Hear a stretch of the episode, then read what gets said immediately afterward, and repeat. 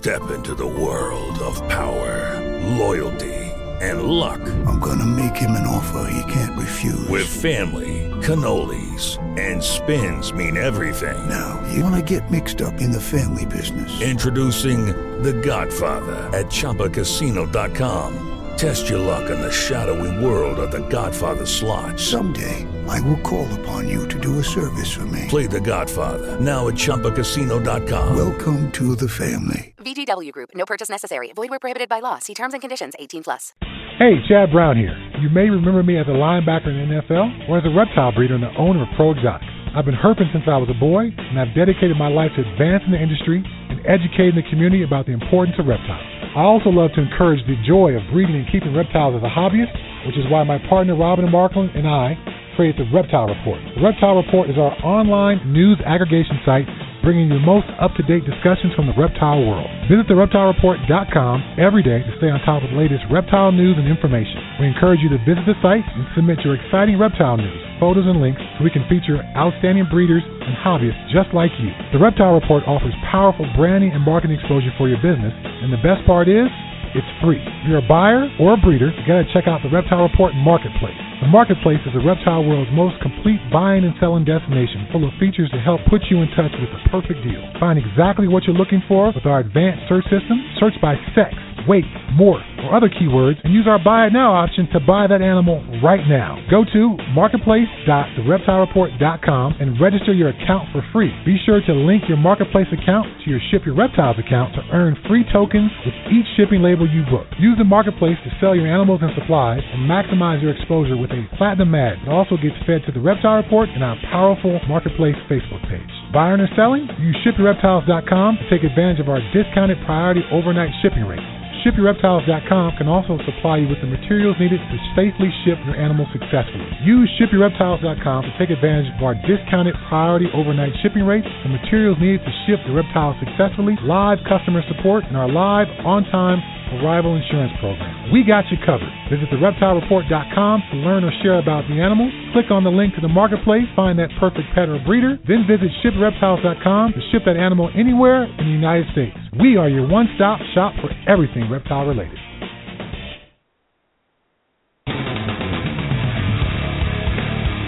Welcome to Morelia Python Radio with your hosts, Eric Burke and Owen McIntyre.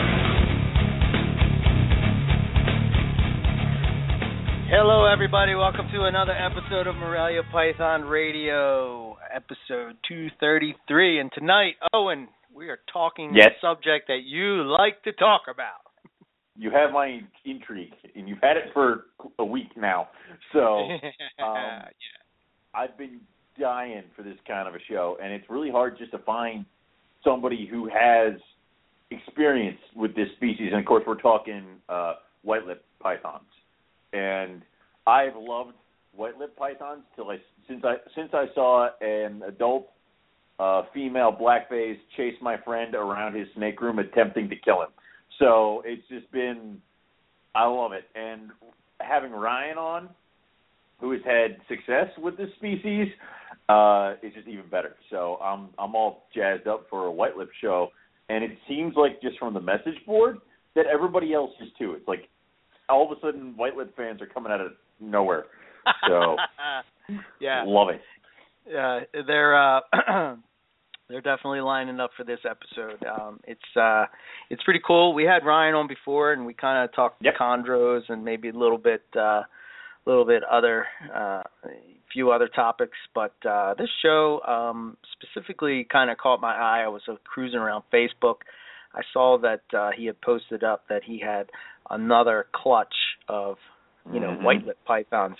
And from what from my understanding, which I'm not too I, I mean I know about white lip pythons, but not like you do or the white lip fans out there.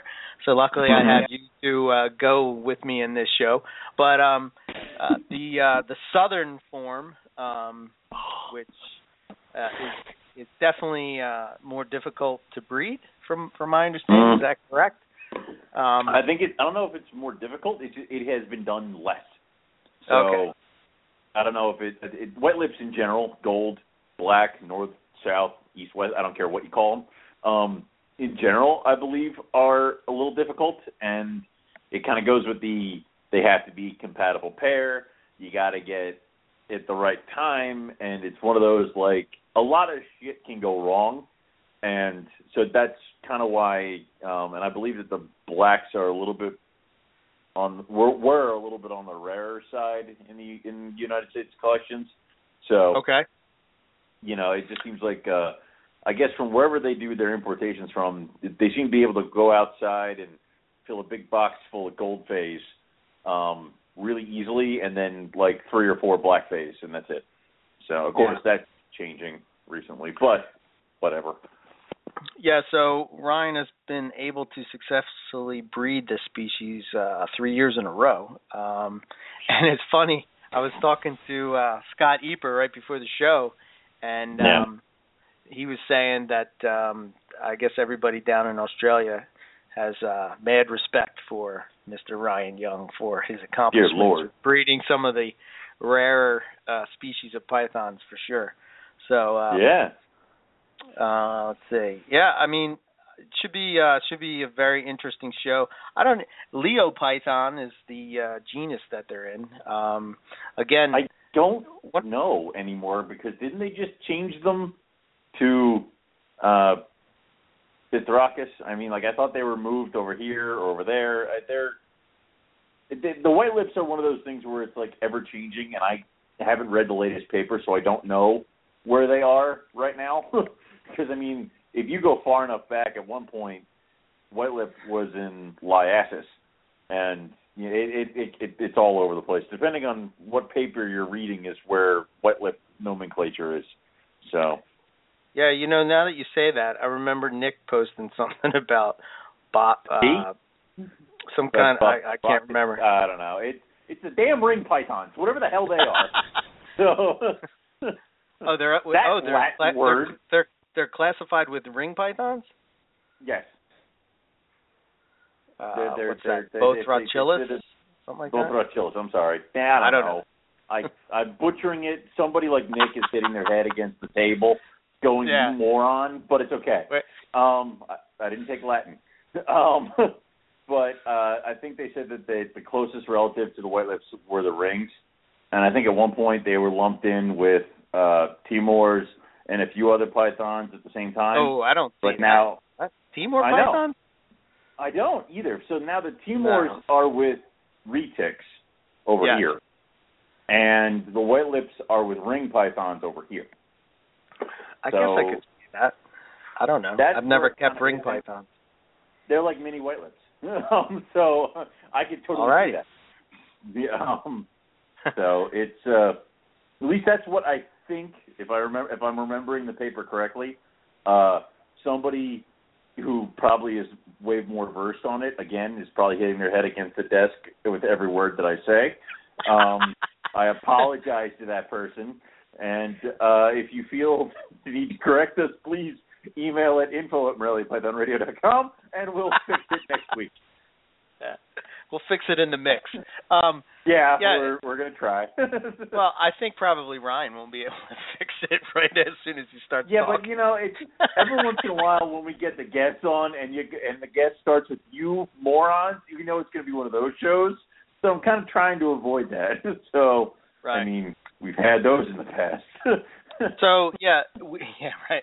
We uh we're gonna we're gonna have Ryan on, and what we're gonna just basically talk about is um uh basically you know maybe some natural history, uh talk on some of the what you know what kind of environment these are coming from. Um Mhm. You know, Dan from DM Exotics posted up a video, um, and they're having a new locality called uh, Tanah Merah, um, as opposed to the ones that have been coming in from Timika. Um, and apparently, As opposed cat- to just the black-faced white lips that have been coming in forever. It's I don't. well, my I think they, can't wrap around this. yeah, they they kind of look the same, but um, the difference is that these these new ones from uh, Tana Tanamarera, Tan, oh man, Tanamarera, um, basically they are uh, seem to be a lot chiller. Um, you know, and if you watch that video that he posted up, um, he's basically uh, taking them out, and they're real calm, and You know, he was showing that they were on heat, and it's not like that they were cold or something like that. But but uh, I've had I've had really chill blackface white lips, and then Uh-huh. I've had psychos. So I've Okay. had I've had both ends. Like I had a female that was really chill, and I had a male that was really chill, and then I had a female that wanted to rip your face off, and I had a male that was a torpedo with teeth. I mean, you know, it's and then I had one that was like in the middle. It depends on what day you caught her on. So it's like I wouldn't really. Does that mean that the two calm ones were actually from this locale before we started calling it a locale? I Well, mean, I don't know. I guess my question would be, as far as these locales that are popping up, is uh, you know, are these uh, subspecies? Does it fall like carpets? Is it subspecies? Are they species? I know that there's a whole bunch of um, different species of uh, white-lipped Five. python. Five of them. Okay. I don't know. and I have to I read that paper again. Man, didn't you do any homework for this show? You're supposed to be tons a white-lip guy. Stop I'm it. revoking your it. white-lipped python card too. That's Stop it. It already was revoked when I got rid of them all, and now I'm clawing my way back. But stop it. uh, but um, I believe that there's, uh, you know, because I remember reading um, the Barker's book, and um, the one that they did about the uh, the um, what was it called the uh, the the Invisible Ark, Right. and they about um, I think there was 42, 42, 45, and when I was counting them up, I, I couldn't couldn't remember all these different species of pythons. But then when I looked into the white lips, there was all these ones that I never heard of. yeah. I don't know if any of those are in collections or if they were just zoo, Well- uh, you know, in a jar. Well, there's that. That's unfortunately the the one where the one paper that I read, um, and I believe it was written by um, someone I'm not going to say their name. um, the uh, we all know who I'm talking about. The um, Starts- starts with an H. Um, so that they he, he, they looked at specimens in jars, and they kind of described the animals from that. And if you've ever been in a scientific setting where you've looked at specimens in a jar, some of these guys were preserved a while ago, and some of them may not have been preserved correctly. Plus, colors change when they're floating in liquid. So, I mean, a lot of them were basing off of scale pattern on the head or scales on the head versus build of the body. Um, but we've all seen baby pythons; they look really weird until they grow up. So you don't know what phase of the, the growth you were in. And the one was described as this bluish gray, and one was described as this red, and you don't know if that's because of the dyes or if something went wrong with the fixing. So it's really weird, which is why everybody lost their minds when that one red white lip showed up the this past year. Which I want to talk about that one with Ryan too, and get his idea on that one because oh yeah, everybody forgot about immediately yeah, everybody immediately jumped to that it was possibly the Bennett's, um, which they they described as kind of having a reddish tint to it, which I've never seen ever. So I don't know what it is. I don't know. Uh, I know some people were saying obviously he took a gold white lip and put it in a vat of Kool Aid for three hours and took a videotape with it. So I mean, I don't know. Um, and uh, it's really funny because when that video premiered, um, I started counting the people who sent me the video and pictures of it and asked me questions. and it was like, and it was like somebody would send me a text. They'd be like, "Congratulations, number sixteen. How are you today?" And they're like, "What do you mean?" I'm like, "You are the 16th person to text me. Congratulations." So it's like, yeah, Uh, I wanted to get to 20, but I think I got to like 18 or something. I was I was depressed. So that's all. yeah. okay. Well, um, let's just throw this out there before we get Ryan on. Molec- um, Ryan uh, runs um, his website is molecularreptile.com, so you can check it out uh, there. And he also has a Facebook page, uh, Miracular, Miracular, Molecular. Theater. Yeah. I got Morelia. It, I'm just programmed to That's say. Morelia. The M words just come out. It's, uh, you can't. molecular. We're not good, eloquent hosts. It's just we Reptile. stumble through it half the time. Yeah. I'm sorry. I'm butchering uh Morelia Mor- molecular. Just wants to say M O R, not M O L. yeah. Yeah. It's all right. We, So, uh, we yeah, were you can- butchering Latin a little bit ago. So yeah, you can. Uh, I have the links in the show description, so if you want to check out what he has going on, um, I would also advise to check out the past episode with Ryan, and also check out uh, his uh, talk he did on uh, Green Tree Python Keeper Radio, GTP Keeper Radio, um, which was very good as well. Uh, we have the chat going along uh, over in the MPR chat over on Facebook. So if uh, we have some questions that have popped up, so as we're going along, and if you have any questions that you want us to hit on, uh, feel free to post them over. I'm going to do a little bit of an intro, then Owen will take over, and I'll monitor the chat. So, uh, oh. hey Ryan, welcome back to uh, Morelia Python Radio. Glad to have you back. Ready to talk some white lip pythons. How you doing? Sure thing. You there? Yeah. Yeah. Absolutely. Yeah. All right, good. All right, cool. So now that we butchered uh, everything about white lip python, Yeah, it's hard to follow that. Every, we, we, uh, no, it's very easy. Just call us idiots and move forward. So it's yeah. Stick to Morelia, I guess. Ah, Yeah.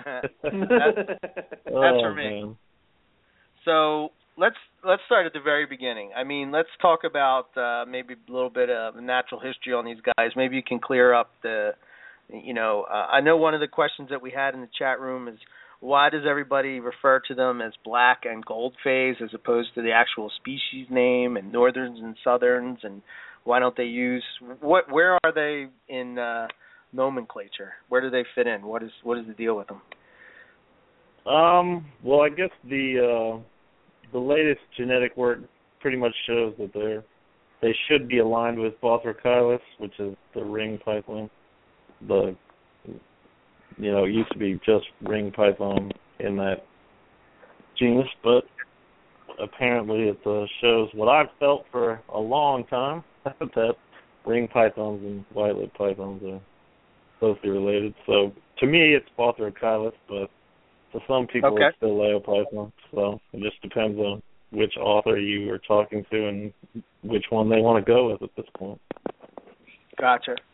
Yeah, I can see the uh, the resemblance to them and ring pythons for sure. Um, so, I mean, there's not a whole lot of information out there about where they're from or what kind of environment they're from. I mean, can you maybe expand our info on that a little bit? Um, there's really not a lot of published information. So you, um, one of the most published people in the field is uh, Mark O'Shea, and um, if you read some of the stuff he's written over the years, um, they're pretty much a lowland. I think you know they only go up a few thousand feet into the mountains, so they're pretty much a lowland animal. The northern species, the gold white lip, apparently is less habitat dependent as the southern species. Okay. So um, that's why apparently the gold ones, you know, are a lot easier to collect. They aren't. hmm The Okay. from what he writes, the southern ones are very, very rainforest dependent. Um, closed canopy rainforest dependent water, you know, river courses, whereas the gold phase will, or the northern species will, use a lot more habitat var- varieties. Yeah, you know, I remember an episode of uh uh Crocodile Hunter where Steve Irwin was I think it was called uh Jungle in the Clouds was the episode and basically he found a white lip python that was just cruising through the there was like a stream as he was climbing up the side of the mountain and there it was just pretty chill. I thought that was pretty awesome. They're definitely uh so you would find these in the environment on the ground where you would find chondros. Is that Um, I'm not sure exactly how they all intermingle. Um, hmm he publishes in the northern area. You, it was the most common python he encountered. Um, Oh, wow. North of the dividing range. Uh, he said it wasn't uncommon to find, you know, four to six individuals in the night. They live around people apparently. Um, now obviously there's no carpets north of the dividing range that we know of, so um, Right. that might have something to do with it as well. But the uh, the southerns, he talks but they were far less common, and they did not occur where the carpet pythons were. So, huh? Which makes sense. They're more of a scrub, you know, not quite full blown rainforest like on New Guinea. Gotcha. Huh? That's interesting. Um, so. So I would imagine there was green pythons with both of them. Yeah, yeah, probably. I mean, it's right in that area, so have to be some overlap. Yeah, I would oh, think yeah. that they're more in the you know in the canopy, and you know the white lips are more on the ground. Um, so that would that would make sense. Um, what about as far as um, let's talk about what you're working with. What kind of group of uh, snakes are you working with when it comes to white lip pythons? Uh, I have a pair of the southern species and 2.1 of the northern species. Okay. Very cool. Wow. So you you wow you you've been lucky with. Do you think that the fact that um, your animals are just dialed into your your environment, or what do you equate your success with breeding them? Um, you know, for a couple of years, I was, they were really frustrating me. They uh would swell up huge with follicles, and I thought twice I thought I had clutches coming before I actually produced them. So they were very humbling in that manner. uh, but uh now, I mean, the last three years, it's um I mean, it seems simple, but I just I guess I'm lucky that they're there. I wish I had a magic formula. I really don't. They uh they just kind of got dialed in. The first couple of times she cycled, um she would cycle fairly early in the summer. Mm-hmm. And uh then when I started actually cycling my room, um, you know, manipulating the environment to reproduce everybody else, it seemed like it would throw her off. And so uh I think the first year she started showing follicular development in like August, and then the next time, the next year, she started showing it in like September, and then the year that she actually went, you know, she didn't start showing it till October.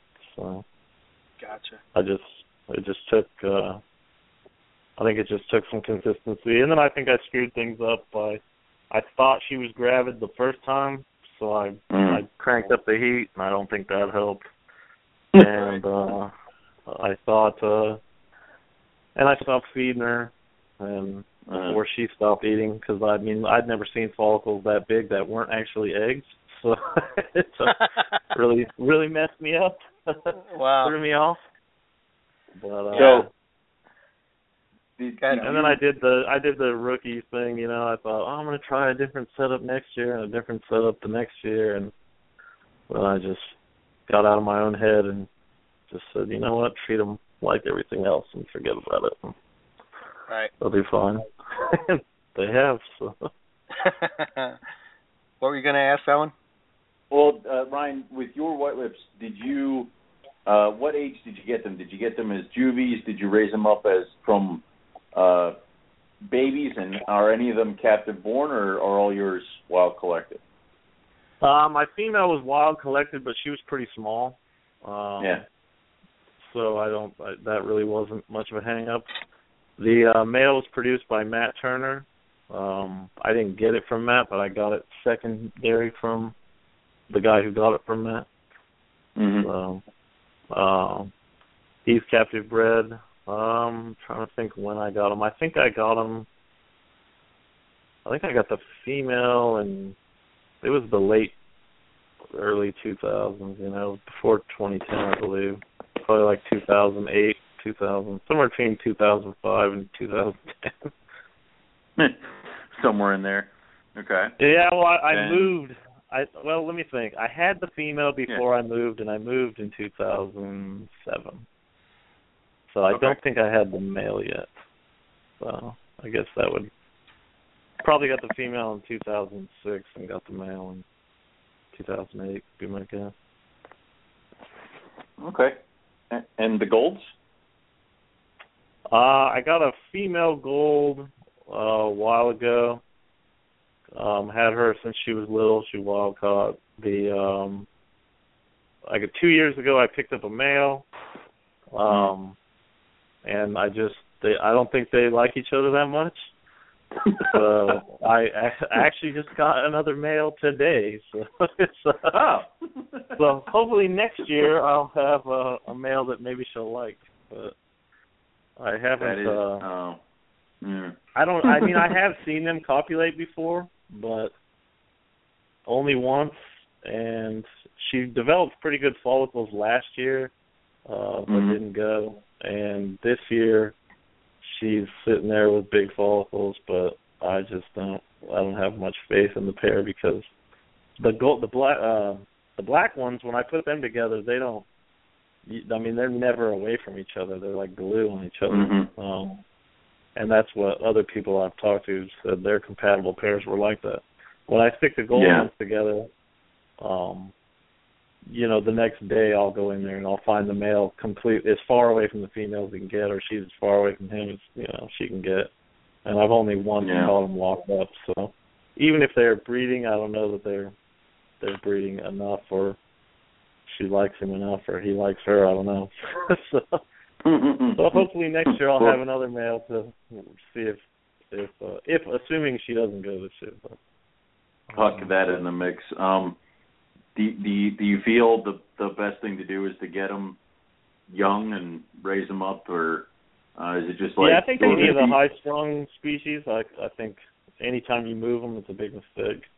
Mhm. Uh, I think it I think it takes years for the snakes to establish the rhythm with a keeper, and so if you let's say somebody gets some, they have them for two years, can't breed them, and they get fed up and they sell them to somebody else, and that person, you know, new cages, new environment, probably completely new atmospheric conditions, depending on where in the country they got shipped to. yeah. It, uh, I think it just resets their clock every time they get moved around. Um, Makes sense.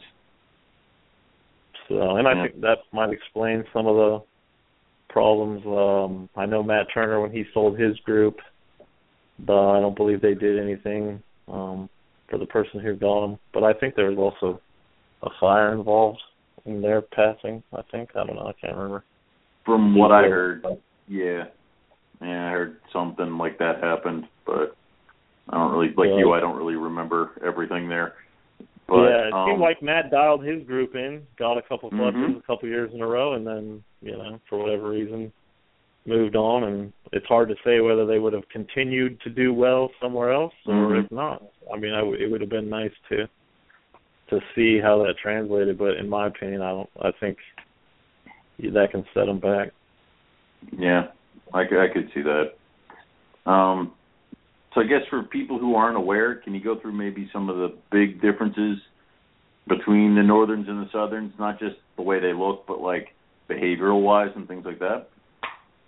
Um, as a general rule, the Southerns um, overall seem more more tractable. Most of the individuals are mellow, in my experience, with the Mhm. occasional psycho. Um, with the golds, um, I've probably had I don't know, I've probably had eight, nine golds, and Yeah. I've had I would say roughly fifty percent of them are chill, and the others aren't too bad.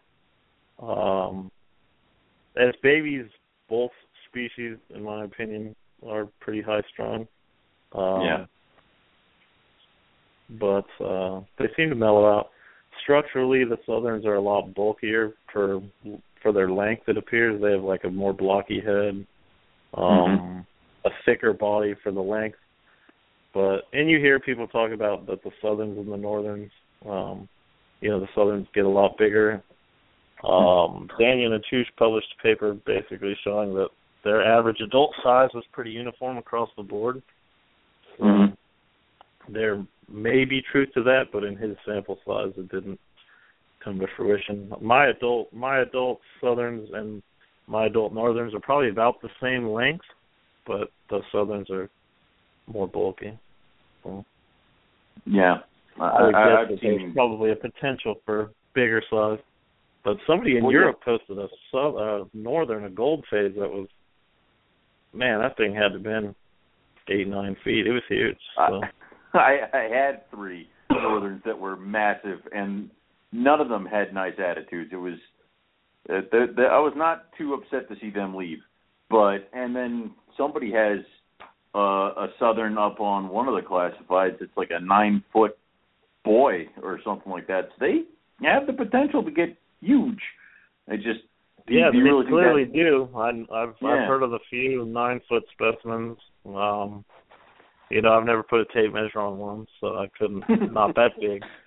Um, yeah. So I mean, Well. do you feel that that's a necessary thing, like, the, or is it like, is it like with carpet no, it's not pythons? even They all have the potential. My, animals Yeah. aren't anywhere near that big. All right, because you, that's the things where people always are like, you have to get them huge. Well, maybe not. So No, my uh my animals are uh what was the female? After laying she was twenty three hundred grams. okay, Um I think she's hundred and seventy centimeters.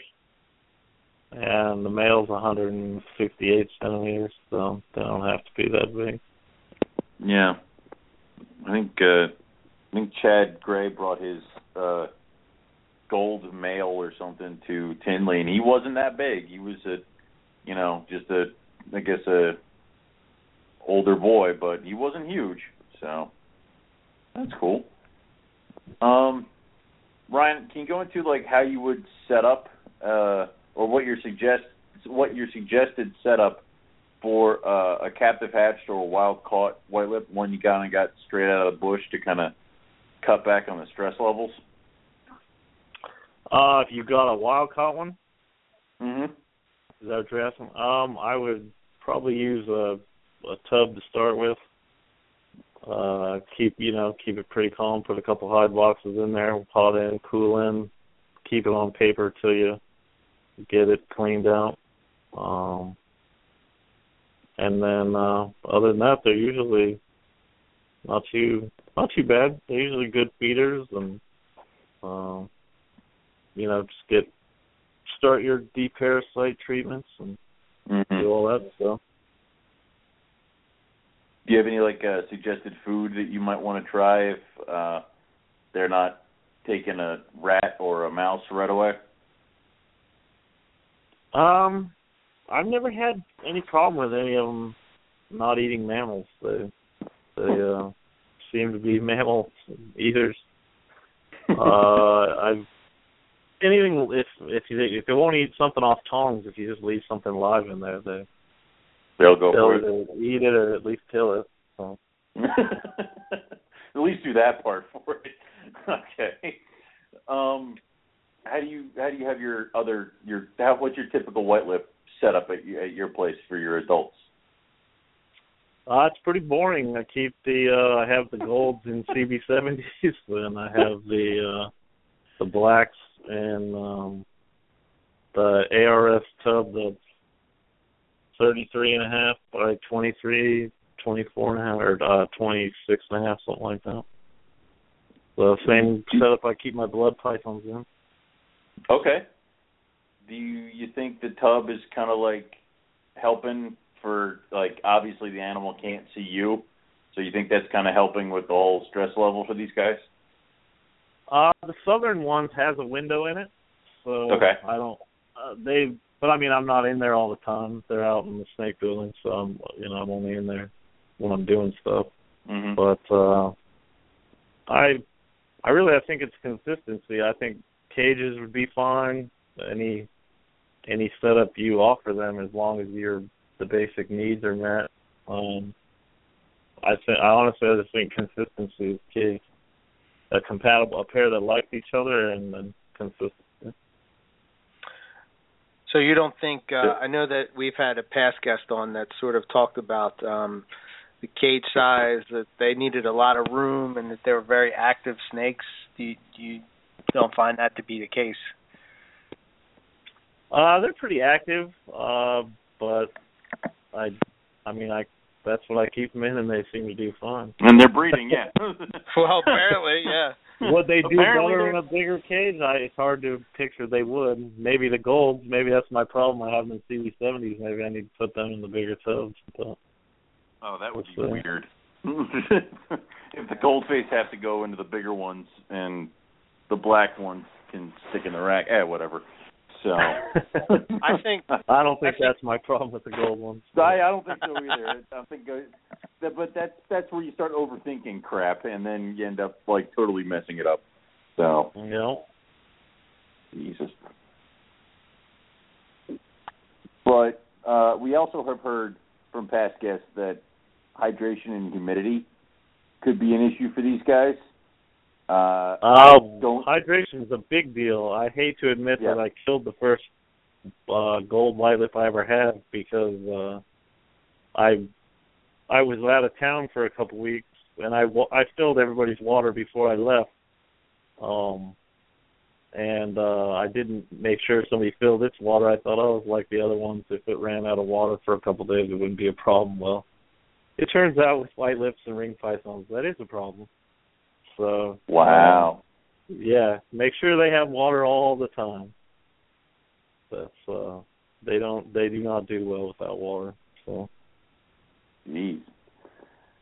All right then. What about like humidity? Because I know that my guys every once in a while will go through a rough shed.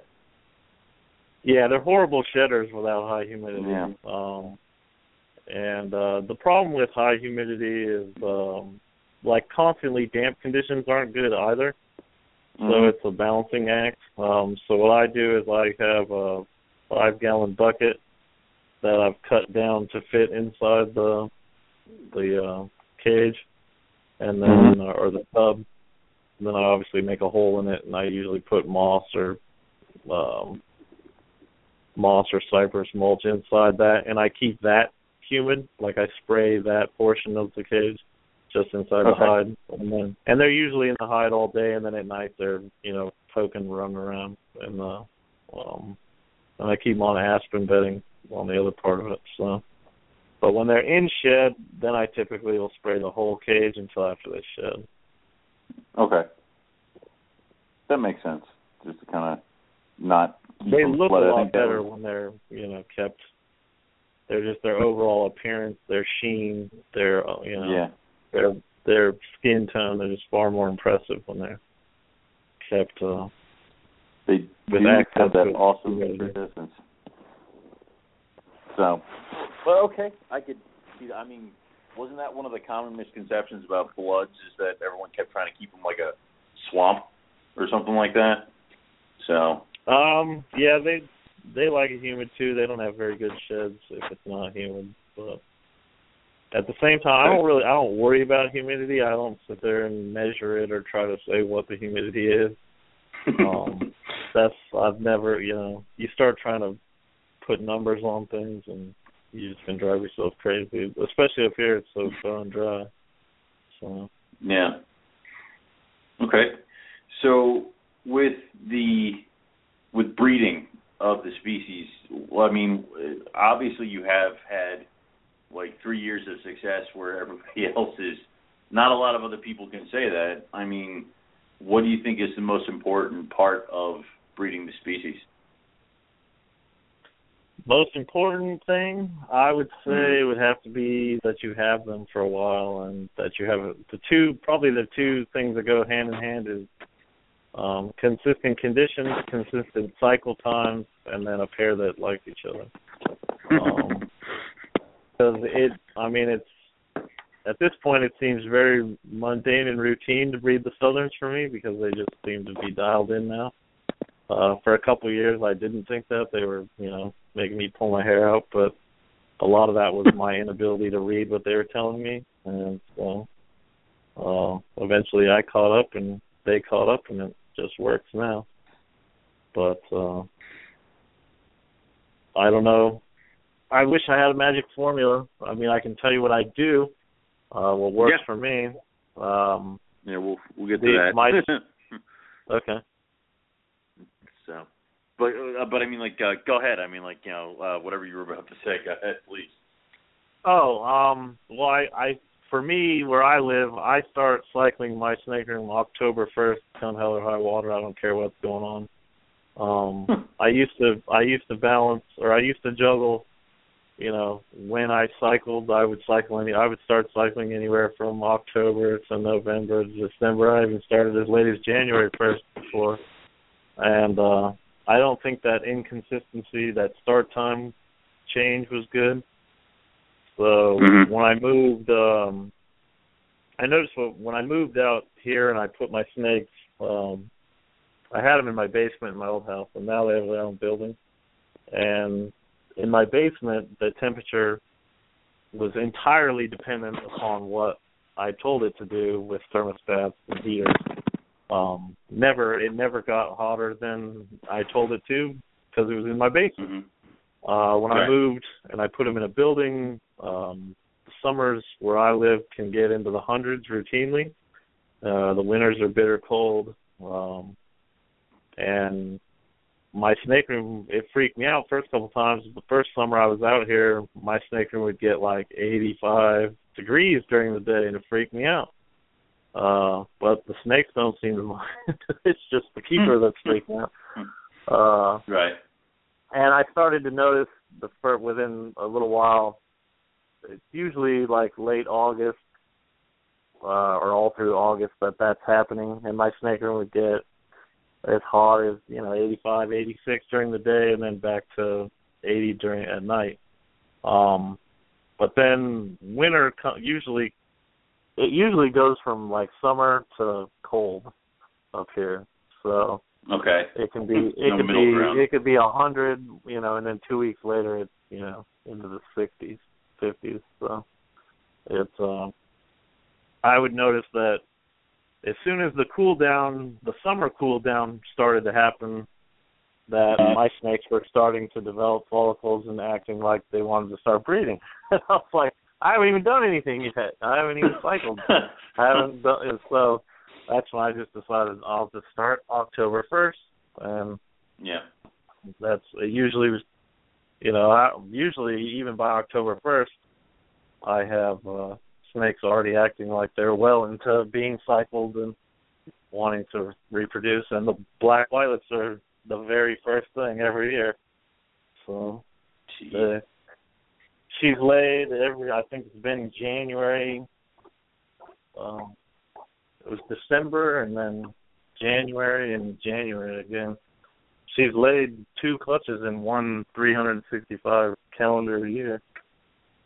So Wow. Did like were you a little worried about how quick she was kind of throwing them all around, or Yeah, I usually don't. I tried to give her the. f- I tried not to breed her the second year. Um, typically, I plan on reproducing most of my pythons every other year, and so Mhm. uh, I didn't put. her I think I put the male in there twice.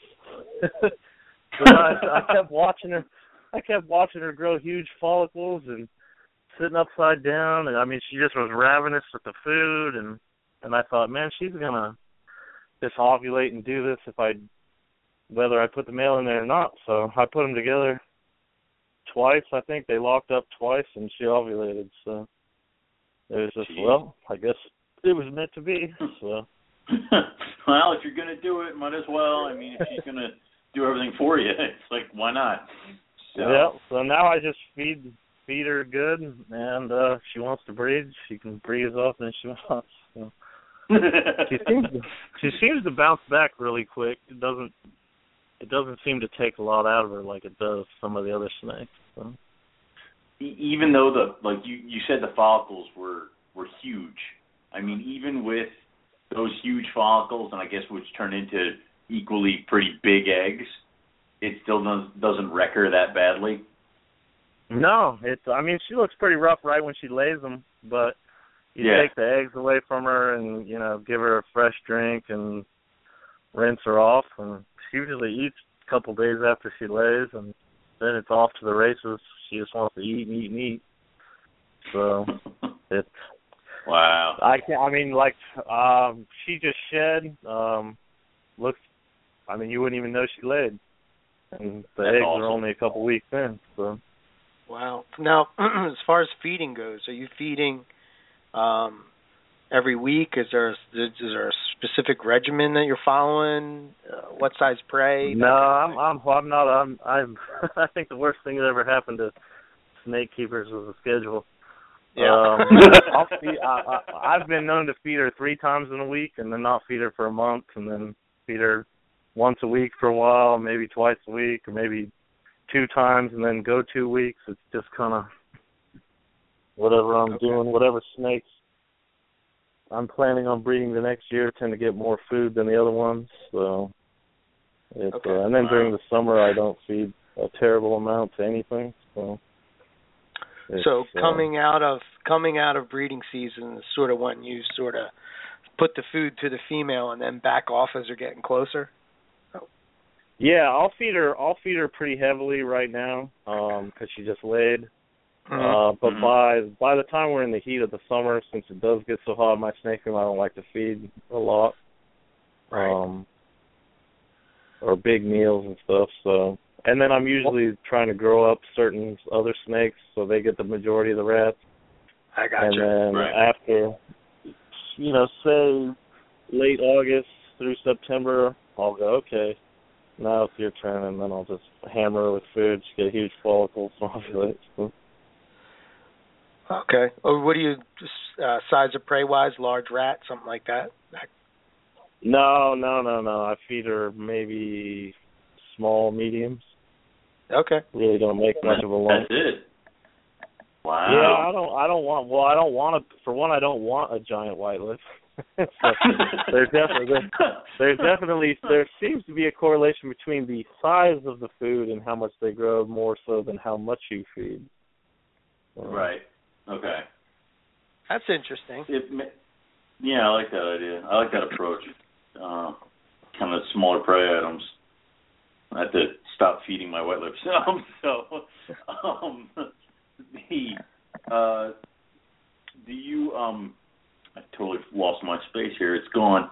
Uh, I know we talked a little bit about mate selective being selectivity. I mean, ha- uh, I know you said that's a little bit important. I mean, have you seen where it goes bad, or have you seen it where uh, it can like they almost can hurt each other? Um, I well, I've only got the only I've only owned um three black white lips. Uh, one I had Mhm. when it was little and I didn't keep it. Um, and then this pair. Uh, so I got Okay. really lucky that this pair seems to really like each other. So I don't Mhm. I don't have any experience with the southerns on that. The northerns, um like I've said, they don't they do not seem they don't fight. They don't you know, Mhm. but they don't hang out. They rarely I think like I said, once I've caught them on the same side of the cage and they were copulating, but uh it it didn't I don't know how to how to explain it without sounding weird, but it didn't seem like they were doing it because they liked each other. Because they were They didn't enjoy they it. they were not they weren't all like you know intertwined and I mean it was almost like you know two hognose snakes where one's pointing one way and the you know they weren't really One's pointing the other. They it was didn't just they strictly didn't business. they weren't cuddling let's put it this way it was not a love making affair so. Yeah. Let's get this over with. yeah All right. I don't like you. You don't like me. But if we get this done, he'll beat us again. So yeah. All right. Where like I, if I put the southerns together, they're like they become one snake. They don't. They're all over each other, intertwined. You can't tell where one starts and the other stops. Whereas the gold, typically, when I'd look in there, one would be on one side, one would be on the other. So they don't. They When do do not you- appear to like each other that much. When do you do the introductions? Like when do you put the males in with the girls? Do you do it during cool down, after cool down, whenever? Um, I usually when I, I usually start cooling October first, and I'll usually start putting them together any time after that. Um, Okay. the southerns are quick. They usually she usually has pretty good follicles before I even start cooling. Um she's been she's been the first snake to lay for me all three years. She's laid. So they're usually well into it. I'm in fact when I, I'm usually debating on if I have to turn the room heat back up because she's already ready to go. so she kind of throws a wrench in my my plans. Everything. okay. Um. What what what are your um. What are your temps? I mean, when you when you drop them down, like what do you think the lowest is that you allow them to get? Yeah, the lowest they probably get is 72, 74 typically. Okay. And I mean, that, obviously, you said like they were. um uh You said, do they still kind of do what they do normally? Are they like hiding in the in the hide box for the most of the day and then cruising around nighttime? Or do you see yeah, acting and stuff when, like that? When they're together, they're usually just always they're not, they're not as active when they're together because they're usually all over each other. Um, I've noticed when you know their activity seems to be just about each other when they're together, so they're not really crawling around much at that point. They will squeeze into the bucket together. It's pretty. when I when I open the tub, I usually have to take one or both of them out to get the tub back shut because they're so wedged into the bucket.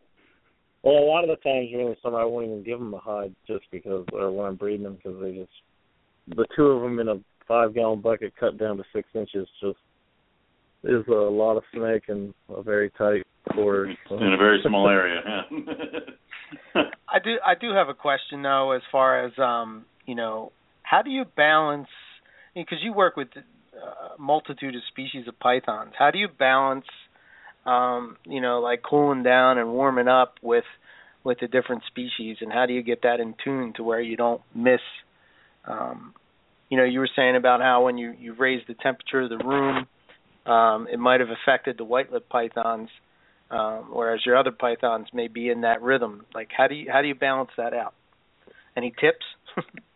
um, it's it's tough. I mean, I'm sure I'm sure uh, trying to keep so many species from so many different geographic uh, areas and weather patterns. Uh, I'm sure that trying to do one recipe for all of them has probably cost me some success with certain species and um so I think you know you typically if you if you've got if you're trying to do it like me you'll stick certain things lower in a room so they can get Mm-hmm. colder mm-hmm. during the winter because uh even if I tell my thermostat you know go down to 72 at night if they're six inches away from an uninsulated concrete floor in North Idaho uh, I got news for you. It's it's uh, a lot less Yeah. than 72 degrees. So. right. that is not going to happen.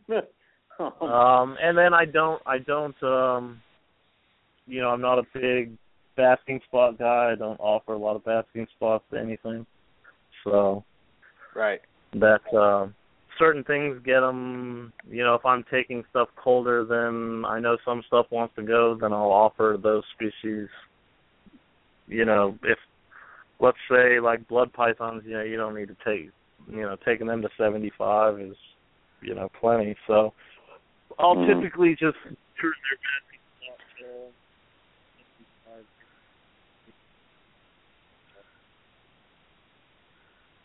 Uh-oh. These Lose 'em? these- Oh, there. Okay. We lose. Are you there? Yeah. Ryan, you still there? Yep. Kind of, you kind of sound like you're in a tunnel. Oh, I'm sorry. Oh, there you go. It's okay. the um. Now, I do have another question. Oh, sorry. Go ahead. Go Owen. ahead, Eric. Well, no, No, I it's was like the. I know you're. I know you were talking about how you, you said you might have like foiled yourself there with a few species, but it seems like as, as long as you were keep doing what you were doing, the white lips eventually got on the same page as you. So, do you think that that would happen with some of your other species? Um, that everybody would eventually just get on the the train with you and do the seasons when you start doing everything for them. Uh, I think it it makes some difference. I think statistically, um, you know, it probably cost me like I mean, uh, I'm good at breeding, um, you know, the Indo stuff, uh, most of the Aussie stuff. But if like bredli, you know, I, I haven't been able to breed those yet. Um, they just want to go colder than you know what I'm doing. So Mhm. for those, I'll you know this year I put them out in my garage for the winter. So um, Wow. a couple of my one of the Stimson's Pythons group that I work with, you know, come from the same region as the bredli and the uh the captive breads that I produce just didn't show any interest in reproducing, which is really weird for Antaresia. Um Yeah. and so I put uh you know, I put them out in the cold box too. So it's uh we'll see. You know, I don't I wouldn't I wouldn't breed diamond pythons how I'm doing. I probably would breed bull and I, you know, I have to know my limitations, but and then, you know, maybe statistically I'm, you know, might not be as good at breeding womas and blackheads and stuff. Uh uh you know, it works. I can I've done it, but maybe I would have higher success if I was able to go colder. It's hard to say. So, just out of curiosity, when you're putting them out there in your garage, what kind of temps are you looking at, like as a nighttime low? Um, well, I guess I should preface that I put them in a box out in my garage. if I put them out in my garage, they could get below freezing. So, uh, I typically, I think I set it to where they could get to, uh, I think 65 was as cold as they could get. Okay. Maybe Yeah. 62. The Now- bredli were on the bottom, so they might have. I mean, who knows? They could have got to 60 for all I know. Where the, Yeah. where the probe, where the probe was at, was in kind of the middle area. Right. My other question would be, and then I'll let Owen take back over. But my other question would be, have you ever had any issues when you were going through your phases of uh, trying to get these guys to go with um, any kind of respiratory infections, being that they are a highly stressed, uh, you know, high-strung type of species to begin with? Have you is is breeding I season haven't had something any that respiratory issues. Um, I think, I think some of the respiratory issues people run into with them are probably because they're keeping them too. They're trying to keep them too humid.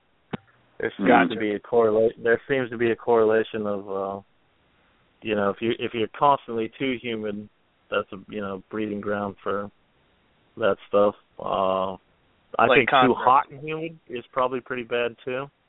Mhm. Um, so I guess I avoid that. I don't. I don't. Typically, I only offer a basking spot when they're gravid.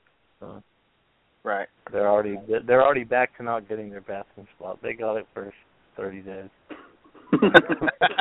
That's enough. Uh, nice. Or I guess it was Okay. sixty, more like sixty days. But okay. All right, go ahead, Owen. All right. So, I mean, once the female is like gravid, or once you feel she's gravid, the male stops going in, right? Or do you just see enough copulations and call it, or do you keep him in there until you you're you're totally for sure that she's gravid?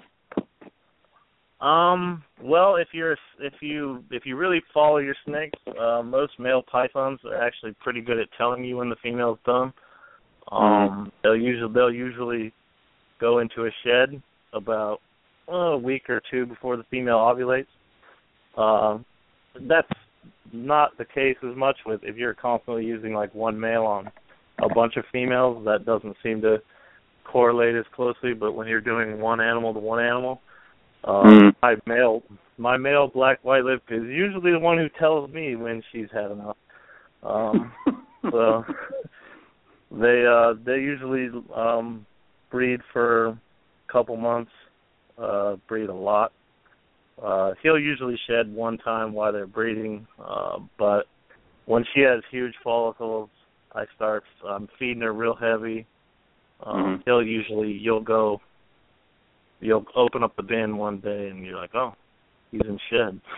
so it's usually you feed her one or two more times and she'll pop ovulate. So yeah. uh, and once once I see him in shed, that's usually a cue to me to try to. I think feeding him can help tri- trigger ovulation, so I'll feed her uh, as often as every you know five days, little meals. Try to push her over the top, and uh, she'll swell up, ovulate, and then he'll usually shed about the time she's ovulating. So Wow. Okay. Are you feeding him and her at the? I mean, uh, or does he typically go off food because he's only No, he about eats. one other No, thing? eat. He does. I, Wow. my, all my male pythons eat. I hear all these people that, oh, my male doesn't eat. I don't, man, I don't see that, but I guess I starve my snakes. So my males eat whenever they get to. I've had males like locked up for females to eat, and I didn't realize they were locked up. Oh. oh, wow. no, I'm gonna get that food. Yeah. wow. Um. So, uh, like, any special requirements for her once you notice there that she's gravid? I know you you said you were tempted to bump up the heat or something on her when you realized she was finally gravid. Is there anything else you do with her typically once you know she's good? Uh, once I know, like once I've seen her ovulate, uh, which is very obvious, uh, it, it does only last typically for about eight hours when it's really obvious. When it peaks, when it uh, when it peaks, it's very obvious. Uh, Okay. When I suspect when I suspect that I'm getting close, I'll usually check on her every three hours just to, you know, and it happens pretty fast. You'll go out there and you'll be like, "Ooh, she's big," and then you go out there three hours later, "Whoa, she's bigger," and then you go out there and you're like, "Ooh, crap, ouch, she's done, that's it," and then by the next morning you'll go out there and you're like, "Huh, she looks like before she ever even started breathing. So it uh, Wow. that's when once she's done that, then then I uh give her a basking spot and uh make you know put her bucket back in there so she can fit in there. Wow. Like it is, it's an eight hour like window there. Well, it just well it peaks like I mean you can look at them and you'll know like that they're building, but a lot of people miss Yeah. the really the the heavy peak of it because they just don't see it. You know when it's like I mean when it looks like they swallowed a football. You know Yeah. that only lasts for a few hours. Jeez. Like the really the really obnoxious painful ovulation. Typically, The holy crap, yeah. Yeah. okay. The one where you're like, okay, I don't have to guess anymore. It's done. I know what's going on now. All right. But I'd Um, say it's typically about a day and a half where every time you look at her, she looks bigger than the last time, and then and then it culminates with the. Okay. Very cool. So how long until uh I mean is it normal python stuff when you realize that she's gravid is like to when you start getting uh uh prelay sheds and the actual laying of the eggs? It seems to be a little like white lips shed a lot. They they seem like Mhm. they shed more often than a lot of snakes. Uh, so typically after she ovulates, she looks like she's going into shed within a few days. Um, Okay. the shed seems to take a little longer. So it's I mean it's the typical 21 to 30 days. Uh you know they shed and then uh 28 to 32 days she lays her eggs. So it's anywhere Okay. from like I think 55 to 64 days after ovulation to eggs. And uh the eggs were like uh size of a maybe a little bit bigger than a carpet python's or Um, they were quite a bit bigger than carpet pythons, but the last carpet python Really? I read was tiny, so that's, I would have to. I don't would know. have to, right. uh, I would have to preface that by saying the last one I've read was minuscule. I can tell you And- exactly how big the eggs are. I just have to get on my computer real quick. They're a lot bigger than chondro eggs. We know that much. So. Oh yeah, a lot bigger than chondro eggs. I want to say they were. Uh, what the eggs average ninety-seven point three grams. wow. Yeah, one year it was ninety-seven three. The next year it was one oh nine point eight. Yeah, the first buck I had, the eggs were bigger. They've they've gone down in size the last two years. Wow. Uh, so incubation, um, obviously you don't you don't let her keep the eggs. You don't do maternal. Uh, no, I, I take the eggs from her. Ironically, so, the last there was a guy. um I think his name was Cliff on the. He's a green tree python guy. Uh He mm-hmm. had, I want to say it was 2012. He bred some black white lips, and he let the female maternal incubate. I, I I couldn't do that. I'd panic the entire time. well, he said he said he did it because she was so psycho trying to take the eggs that um I'm pretty sure that's what he told me. there was a picture yeah. he posted a picture on a forum and it was like it looked like one of those old cockatiel nest boxes with that you know like that three inch hole in the front a wood box yeah and there was right. a picture he posted a picture of him shooting a picture through that hole and you could see her looking at him like i'm going to kill you and you can see the top of the eggs so I definitely admire him for giving her a shot. Um, yeah. I uh no, and, uh, I, I, I think he, the fight. I know he hatched some of them. I think he hatched them all, but I I know he did hatch some. Jeez. So the the temps for incubation, are we looking at like same thing you would yeah, do yeah, with Chondro? Yeah. Normal stuff. Eighty-eight five, ninety. You know that. Cool. Um, I noticed. Uh, better. I was going to say I was just looking on your website and I was checking out the uh, some of the pictures you have there, and that one female that's basking belly up. Um, basically, is that what you would have as? I guess that's your box that you're talking about, like your nest box. And um, yeah, I have I think a question. that that year was uh okay. I was using like a a regular hide box just turned upside down. The last couple of years I've used a black five gallon bucket with the top cut off of it. Gotcha. I have a question since you're a Python uh, guru. Um, what's your thoughts on why they bask belly up? Um, I don't. I think it might have something to do with just comfort or trying to get more heat uh directly to the eggs than uh you know i mean if you because they don't most pythons don't like to bask out in the open Right. Uh, so I, it seems that uh, you know maybe they're under some cover, and obviously the heat's coming from above. So maybe flipping upside down is their way of getting those eggs up against the warmest possible surface they can without exposing themselves. So I would imagine that your heat comes you're you're basically using the best so your heat's from above, right? Not from below. No, my heat is uh with heat tape from the back. So. Oh, from the back. Okay. All right. And my and that nest box isn't on the heat either. So. I also think it must have something to do with discomfort because they'll do it whether they're basking or not. So. Have you guys ever noticed, um, uh, just in general, like maybe a couple days before. I, I've noticed with carpets, but I'm just curious with other species of python that they kind of twist themselves into like the most uncomfortable looking pretzel knot that you could imagine. Um, it's usually been a sort of a a, a sign that like she's going to lay in about two days for me. Have you ever noticed anything like that?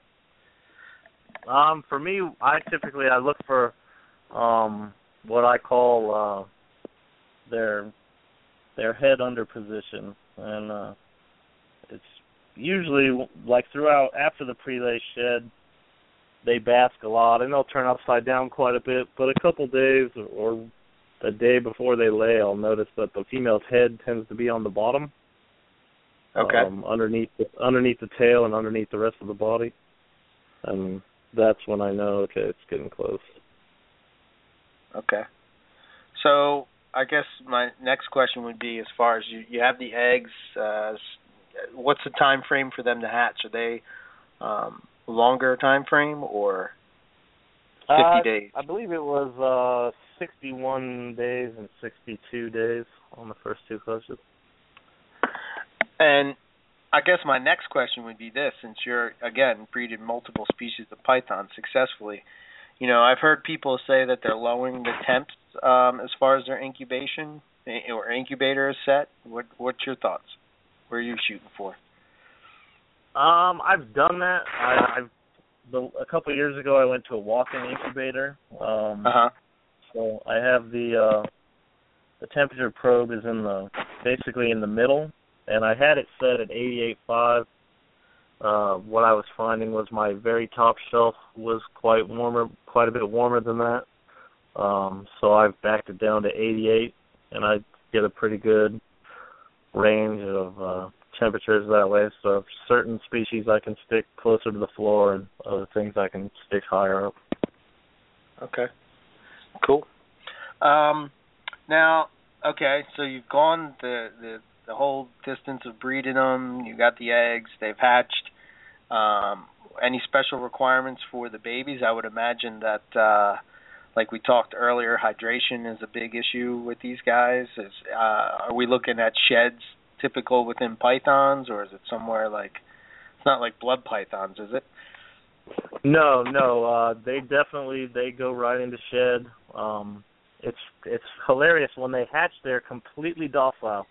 They uh, they have these huge, they have these giant yolk sacs, and they are like so tractable and mellow. The first time, uh, two years ago, when my first clutch hatched, I was out of town, Uh-huh. and uh, I told my wife, you know, you're gonna have to pull the babies, and you got to weigh each one individually, and uh, put it away. And I basically told her there's gonna be a lot of bloodletting.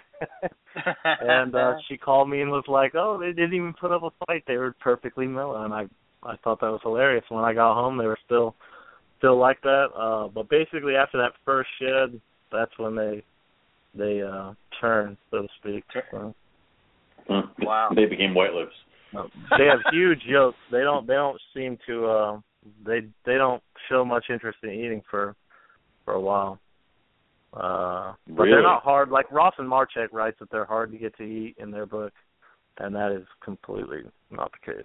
They just if you put a just takes live a while. when they're ready when they've burned through that yolk sac and when they're ready and you put a live fuzzy or hopper in there it's they're gonna destroy it. So they don't have they don't have to be up on a perch or any fancy, you know. I think a lot of it. people make a mistake of I think trying to feed them pinkies, and I I if I dropped a pinky in there, they probably wouldn't eat it. I mean, it's that's not that's a tiny meal that's not moving. Um, you know, you put a large crawler, or a, you know, small hopper in there, and they they're seek and destroy machines. In fact, usually if they don't eat, it's because they've grabbed theirs and killed it before the one next to them, and then the one next to them makes a commotion, and so they stop what they're doing to look at what's going on next door. That's uh They're easily distracted. Okay. yeah, so I I typically uh if I'm feeding my baby pythons, I'll feed everybody but them. I'll drop their food in and I'll leave the room because if you're in there moving around, they they'll grab it and kill it, but if if you're in there and they can see you moving around, they will stop what they're doing to uh you know, to Watch be ready to fight you. Gotcha. That's awesome. Okay. Um all right. So and again, no specific time frame that you're feeding these guys, just uh, No, I mean once they thin out, it's. I mean, it typically. I think it was. uh I think you probably could have tried feeding them two weeks after they shed, but I don't think I bothered. I think I don't think I offered them food till I think it was five weeks, maybe five or six weeks after they shed. Okay. But I guess Oh. part, but that's I I think that patience comes with experience. A lot of people, I I think feeding is a the human condition. We feel like it's a way for us to judge how happy an animal is, and so yes. it's uh, it's reassuring to us that they eat, and so we're the ones that want them to eat right away. And if they don't, then we panic. And, you know, I don't. So now I usually just go, well, I'm just not going to bother till they're good and hungry, and then they always all eat. So. It's a lot less That- stressful that way, but I think that just comes with patience and you know having done this for a while. Yeah. And no I waste. have, uh, they all eat. So. not that uh not that carpets and white lips are the same, but um I follow suit with the same thing. Um you know, if they don't eat, I don't I don't stress about it. And I've noticed that uh some will go a little longer I've had one go three months, no food. You know, tried it, offered it, didn't eat, and then all of a sudden it just turns on. Just oh, now it's time to eat. yeah. Yeah, I I just kinda- I, uh, they're pretty similar. You know, scrappy, long, skinny little babies. Um, you know, the black, the white lips are a lot stockier. They're definitely way substantially more than uh or the southerns do. I haven't produced northern, so I I understand they're quite a bit smaller, I guess. But What's I the weight know on the average average baby? What are we talking gram wise? Average baby. Uh, I think it was uh like eighty something, eighty grams the first year, and sixty something the second, sixty eight the second. year. Wow, they are big. Okay. A big A baby. carpet's a carpet baby's probably longer. Like I think Right. they hatch longer, but they uh, My they're not they they don't have the bulk. my carpets typically hatch maybe 22 to 25 grams. That's usually where mine. Yeah, I haven't I I I bred uh IJs last year, and that was the first time I bred carpets since I think 2005. So I don't. Uh, it, had been it had been a while. So. Cool. Well, that's my favorite ones. Okay. Um, and anything special with temps as far as these guys? I guess I would tie this question in too, and and get your thoughts again. Being as the being a Python guru, do you start putting your babies into the same uh regimen that you would have your adults in? Meaning, like when they cool down, do you cool everything down, or do you keep them separate and not give them a cool down? Uh, when I first moved out here, I only had one snake building or one snake room, and so I had them. I had the babies in the same room as the adults, which is what I prefer. Um, the babies would get cycled right along with the adults, and uh, I would feed them all through the cycle. I never had any problems with that. Um, I prefer that method. Uh, currently, I have my babies in a different room because I just needed more room, and the only the only addition I could do would be it was a really skinny, narrow room, and so obviously baby racks are the only thing that fits in there. Um, if I had my druthers, I would have my babies in with my adults. Do you, Hmm. would you say that that leads to better success? Is that because my thinking is is how I approach it is is that they'll be dialed in, you know, by the time they're ready it to definitely, breed. it definitely does. Definitely. Okay.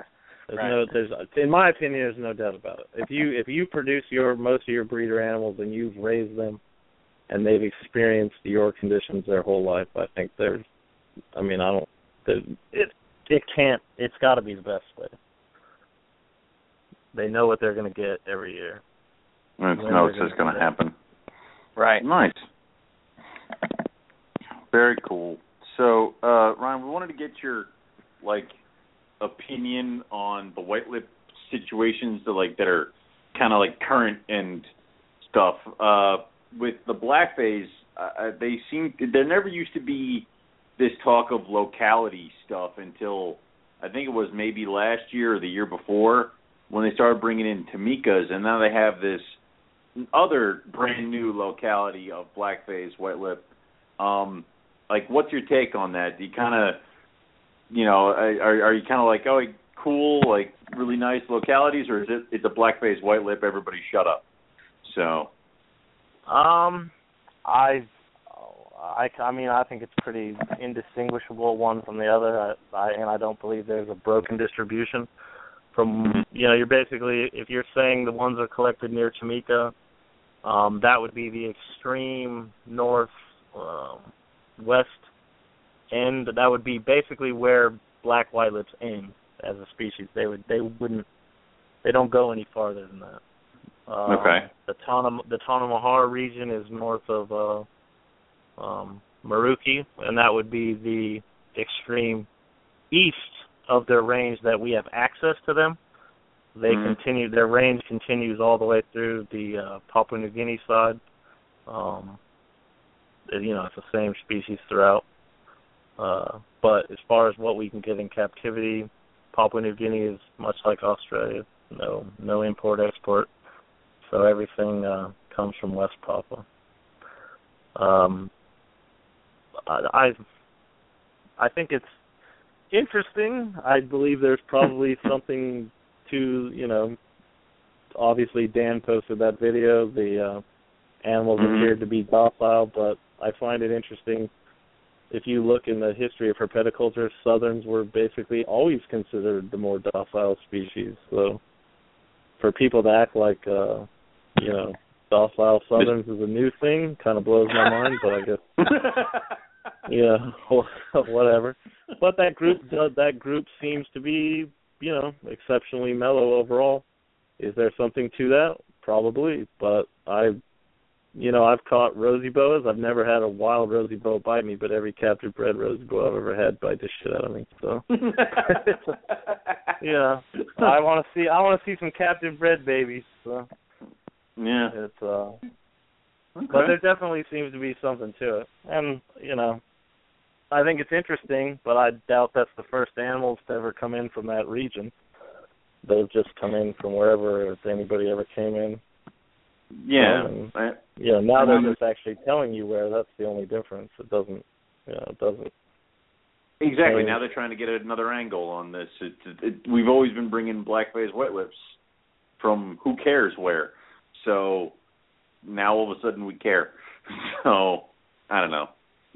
I, I, mean, like if it, if it proves out that they are more mellow all the way through, you know, captive generations, that's an interesting thing. It does. It's it is. it's taxonomically it's going to make no difference. There there's no it's no subspecies or species like I've heard a few people talk about. It's uh, that's completely ridiculous. But um, you know, it uh, yeah, I find it interesting. If I had the opportunity to get some, I might. I'd be curious to you know if it's a true that that uh mellow attitude if that if it goes through multi generations that's interesting i would like that but hmm i don't uh i've seen a lot of wild caught snakes that were mellow and then the captive breds weren't so time time is yet to tell the tale Yeah. That is true. My my most psychotic white lip was a captive born and bred boy. That um, i think there's something to the captives they don't they don't have the Yeah. fear of us but they, uh, they got they just know the evening. Now, All right. I got a quick question. When these guys, uh, I was talking to Rob Stone earlier about, you know, white lips, and when he was talking about how when these guys bite, how they kind of like Chew. they don't bite straight on. They kind of bite from the like they swipe from the side or something. Have you have you noticed that as well, or is that Um, you know, I don't, I don't know. I, I would say that, like, is he talking about biting like they're biting him or biting food? What was he? biting him? What was he saying? Biting him, Biting probably. him, Yeah. um, well, I could see where if you were saying biting you, you know, most snakes that are biting you, you're holding them. Your arms are either to one side or the other of them. So I could see where, you know, you would. But when they attack food, it's, it's, you know, head on, full Yeah. force, magnificent constricting ability. Um, but my uh you know both even my even my uh northerns are are very once you get them out of the cage they I would let my daughters hold them they're completely mellow so That's awesome. I wouldn't I haven't had I haven't had a real psycho one in a few years so and if I did I just wouldn't hold it Don't touch that one. All right. Yeah. You- We you all have that snake in our collection. yeah. if they don't like me I'm not going to force it to so right. Yeah, a water python, yeah. But the I, I I know in something else we were talking about earlier was um all the different I, I don't know I, it's kind of like some of the things out there say that there's a bunch of different species or subspecies of white lips and then there was that one video over the summer which I'm sure you probably got tagged in a million times Ryan was that red white lip yeah I saw that. um, yeah, like what? Like, is do you think it was one of those species that we've never seen? Did someone No. soak a snake in Kool Aid?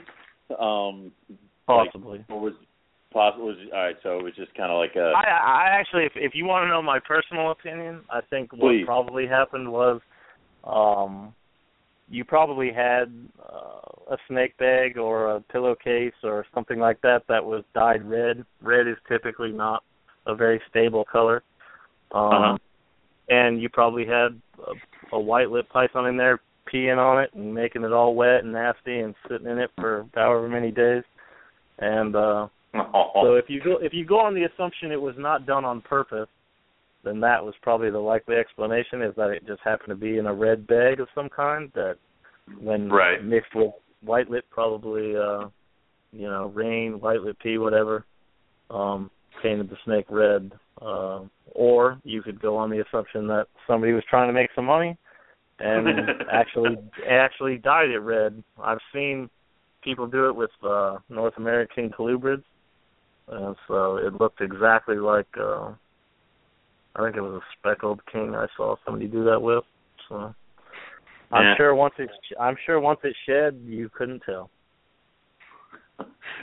we we saw somebody uh or we've seen somebody spray paint a carpet python completely black. Oh, wow. So yeah, it's not within the realm of um it's not within the realm of possibility of somebody trying to make some money. So Yeah, no, I- I, and I doubt uh I doubt whatever the species that they think is red in the wild, I doubt it's actually red. yeah. Red is just red I mean red is just not a python color. Pretty much blood pythons and that's it. Pygmy pythons and bredli uh they are reddish at best, but the you know, a true red like that is pretty much blood pythons and that's it. So, True. Red is Okay. just not a python color. All Baby right. green pythons, I guess. Baby ones. yeah, and even So- that, and even that, they're they're uh, seem to be you know wanting to lose that ability. quickly. Yeah. All right. So now we uh now we know, and everybody can not get don't get too excited, people. Well, if it was So- really red, you'd still see it, right? I mean, people Yeah, would still be be going, everywhere. "Here's my red." Yeah. Yeah, but I you don't. Animal, it, it, it's gone. Yeah. We saw the one video, I'm- and we've never seen it again. Yeah. Yeah, it's a good Exactly. point.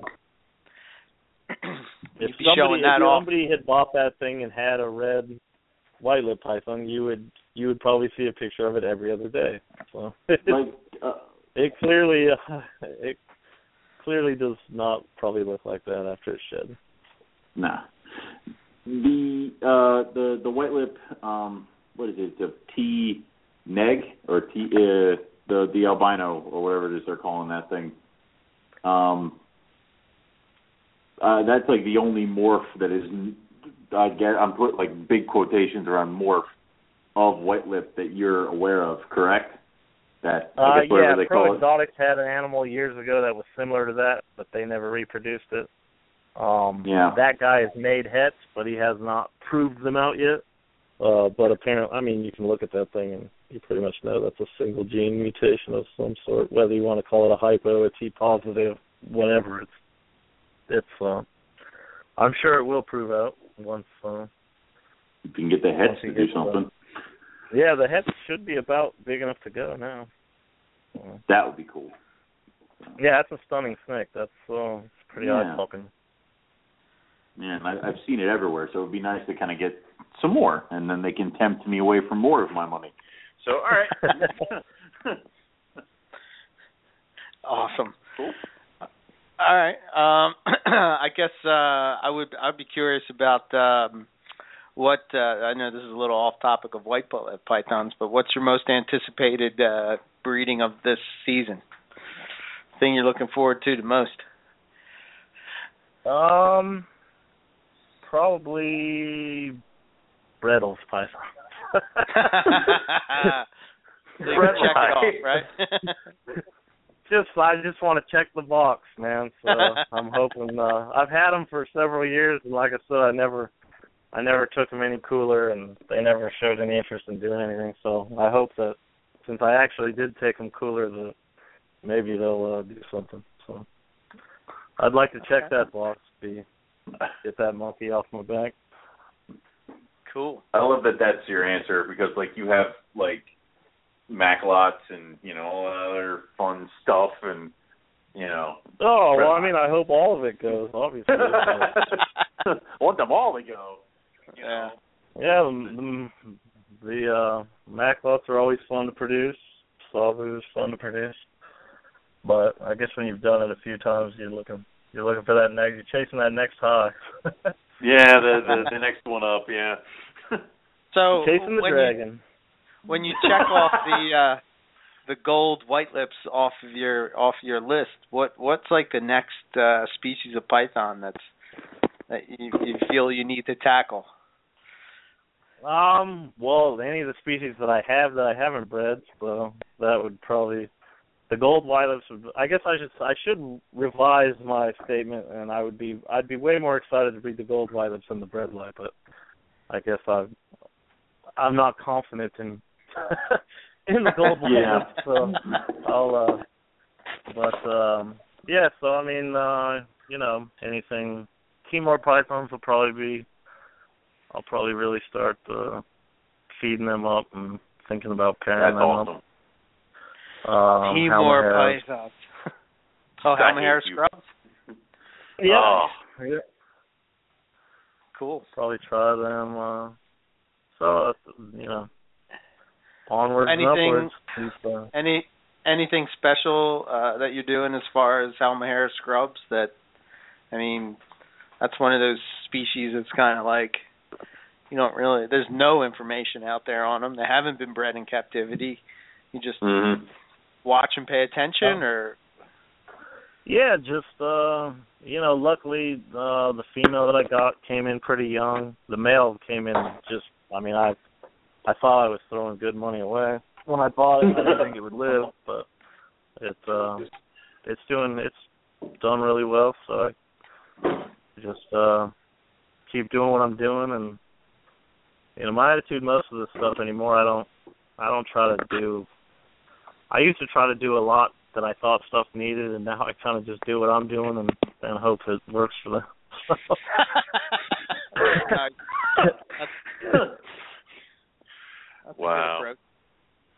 Brian, Yeah, Brian I- has everything I want. I mean, like we were talking about how I need to throw my wallet out the window before I buy a pair of Timors today. So, um, yeah. That, that's my that's my favorite species to hate. Uh, I think. Didn't you say uh, last time visually, you visually, I would have to put them as one of the most stunning python species. They're just gorgeous. from a visual standpoint, they just are. I mean, they're crazy looking. They look like.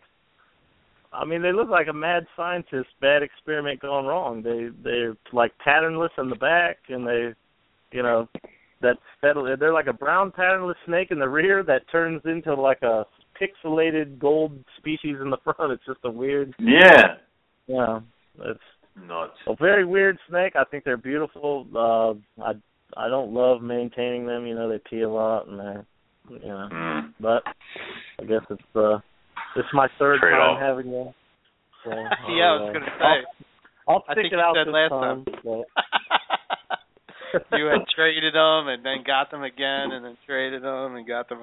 yeah, if I could just look at them and not have to, you know, if I could have an employee just to clean their cage, then I'd probably have like ten of them. Uh, yeah, I keep telling Owen the same thing. He's gonna get them, and then he's gonna he's I'm gonna get the call. Dude, do you think that you would want these? Well, it's just, they're not bad if you don't look at them. You know, if you don't give them any reason to get excited, they're fine. But they, uh, Right. you touch them, they just start oozing.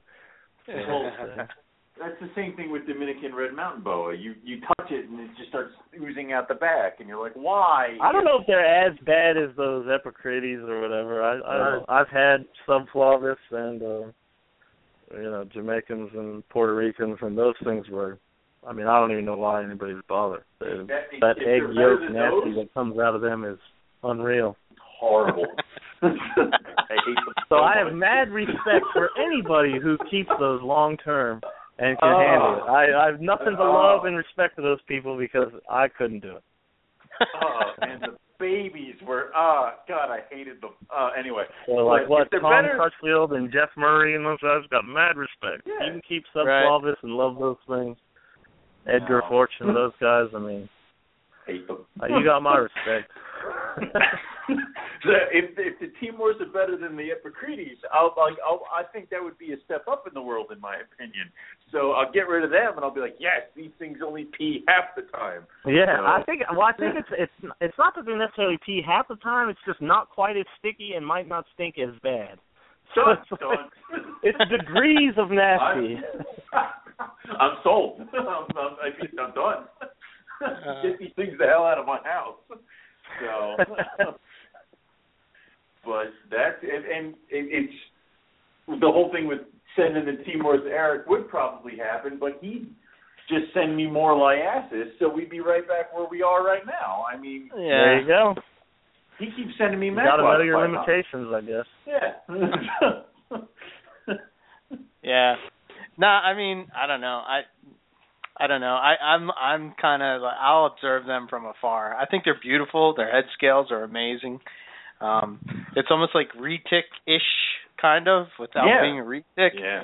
Um and uh they're really cool, but I don't know. I think it I think it would be like uh my experience with scrubs. It's like when they become adults and they just want to eat your face. It's like um I don't know. In my experience, they're not too bitey. They just want to pee and flee. So, Right. but, uh, I mean, they will bite you, but they don't. It doesn't seem to be their main, you know, detractant to messing with them. They Uh, they seem to much prefer to just try to get away. I think we uh Good. no, I was going to say uh there's a question here. We got it. We got a question here.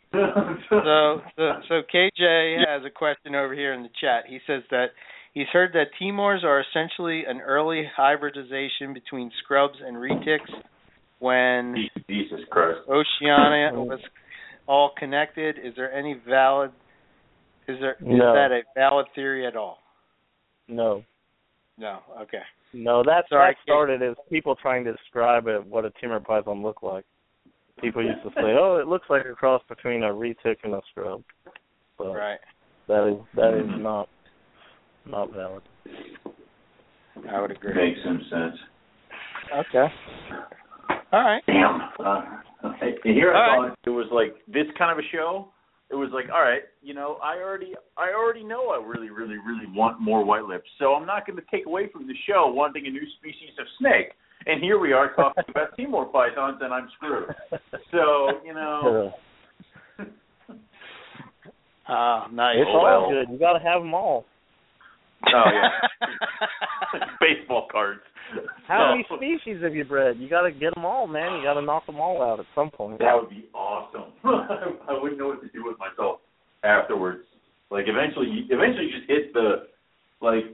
Eventually, you're just gonna hit the plateaus, which are like the Halmaheras. I'm not. and- I'm not even halfway yet. what do you do then? Just get another room and start changing. I guess. I guess I got. I knocked out 20 so far, but I still got what 35 to go, something like that. That's Nice. awesome. Twenty. That's pretty impressive. That is Impressive. impressive. Pretty impressive. Have you bred like uh barnecks or anything like that? Just the Tanimbars, right? Just nada. And yeah, Okay. Yeah. Okay. just nada. Counts, scrubs, done. Yeah, I got a long ways. I think what uh VPI I think bred 31 species. They're in the lead. So. Thirty-one. Wow. Thirty-one species. Jesus. And I think the closest after that 22. I think. So. Wow. I'm over here. I'm like, I have ten that I keep. I can't breed half of them, but I have them. So I'm like, yay. Shit. I can't even get out of the genus Morelia, man. well, that's a pretty. You got. There's a lot of them in there, so you can, Yeah, you can do. You can. I got to get back on the Morelia train so I can knock out some of those. uh not get my pad my numbers a little bit. yeah. Have you ever thought about getting inlands? You don't work with inlands, do you? At CAFI? Ah, uh, no, I'm probably gonna get some this year though. Yeah, they're really you cool. And me both. Yeah. I love those snakes.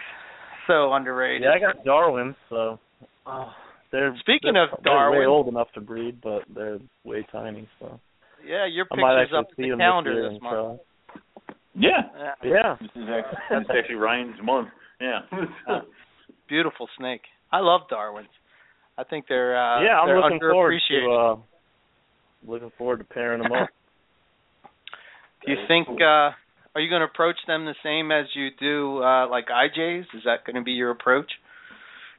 Yeah, I mean, I typically I'll I'll do the norm first, and if it works, great. If not, then I'll you know have to rethink it. But I don't. Uh, I haven't heard anything to make me think that they're not going to breed you know standard issue ways. So I've heard that they have seems to like be a the little red bit line older. and that catfire are the the ones with uh, The weird diamond one. type. Yeah. And the diamonds. Yeah. Yeah, diamonds. Well, eventually one day when we have imbricata, maybe one day we'll be able to see what you they're keep like. grasping at that straw, buddy. It'll get here One day, my friend, one day, one day. I don't know when, but you know, the German porthole will open and And we'll get on the other side uh will pop out some Morelia imbricata and I'm like, oh, how did these get here? so, Yeah, I'm Well, very at cool. yeah. Ryan, since you work with like green trees and like scrubs, any interest in Carinata rough scales? I got a I got a ton of interest in rough scales. Um, I haven't pulled the trigger yet. Mainly, uh, I I didn't want to buy them from who was selling them, so it uh, we'll figure out. Wait for some of the hobbyists to produce them, then I'll get Gotcha. some. There you go. Yeah, I'm afraid I kind of, you know, I've had quite a bit of stuff, and sometimes the anticipation for things is better than the actual thing. um, I don't think that's it. gonna. I I do not believe that. Um, I will. There will be a letdown with Carinata. I, in fact, you know, given that my favorite species is their closest relative, I uh, I'm sure I'll be head over heels for them. But um, you know, I remember back in the early '90s when you never thought you'd even see one, yet alone have a chance to have one. So, Yeah. 20 years of wanting. What's a couple more? yeah, right. No kidding. So the Very so the last thing so the last thing we'll hit on before we uh before we jump off is um apparently uh there's some fans out there that are fans of your Aru python uh, Aru uh chondros.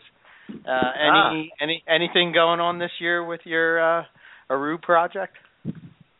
Um, well, my uh my main female went last year, so I uh I was hoping that a couple of my younger ones would be ready to go, but so far you put a male in there and they just run from them, so doesn't look promising for this year. So I have a feeling it's going to be an Aru baby free year, but I've got I'll enjoy raising up the ones from last year and seeing how they turn out, and look forward to a better shot next year. That's Of cool. the ones that uh that are that you're growing up, are you seeing any of the uh the high white coming through on those? Yeah, oh yeah, the two females that I produced in 2010 are, are off the charts, crazy. The uh, Really? one of the one of the ones that I produced in 2013 is, I would say, above average, and then I've got the babies from last year, so So it'll be interesting to see how they turn out. So you feel you're cracking the uh the code of the high white chondro, you know?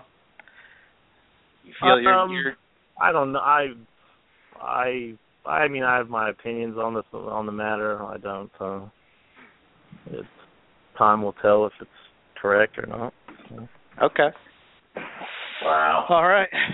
Yeah, they're Cool. be, I I find my favorite of the chondros to be uh the Meraukes because I I like the white stripe and the green snake. I think there's nothing better than than that look.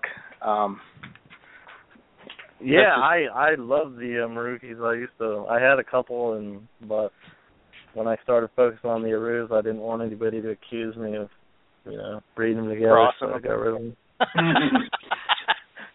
the Python police will get you. Yep. Doing that, yeah. well, and I want to, you know, I want to be able to keep all my babies and raise them up because I think that's a big key, making sure you end up with the best babies to raise up again. And, right. Uh, I can't. I mean, I just can't in perpetuity keep, you know, trying to breed for high white stripe, high white this. You know, you can only do Yeah. so much. So Sure. I decided that uh I wanted to focus on uh those. But I mean I have I've gotten I've got the northern species again, so Oh, cool. fun. See what happens. nice. It's been a while cool. since I've read some Missourius, so Awesome. You uh Very you can definitely tell tell a difference between those two when you see them uh next to each other for sure. Oh I yeah. I mean you could tell it was pretty obvious when I first got into it, but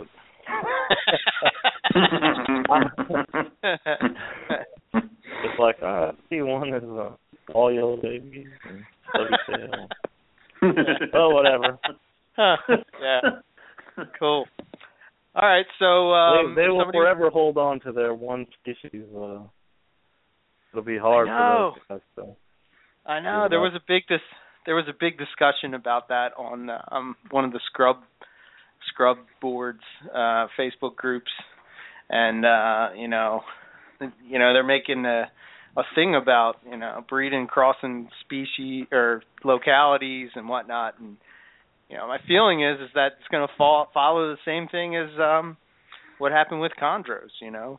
If if it doesn't make I don't know. It seems to make sense to me that if chondros are separated by the mountain and you know um you have northern species and the southern species you have it with white lips why wouldn't it be the same with scrubs why would they be different it i don't know it doesn't make well, any they are different. It's just they have not been taxonomically separated yet, but they are clearly everything that occurs on both sides of the mountains is different.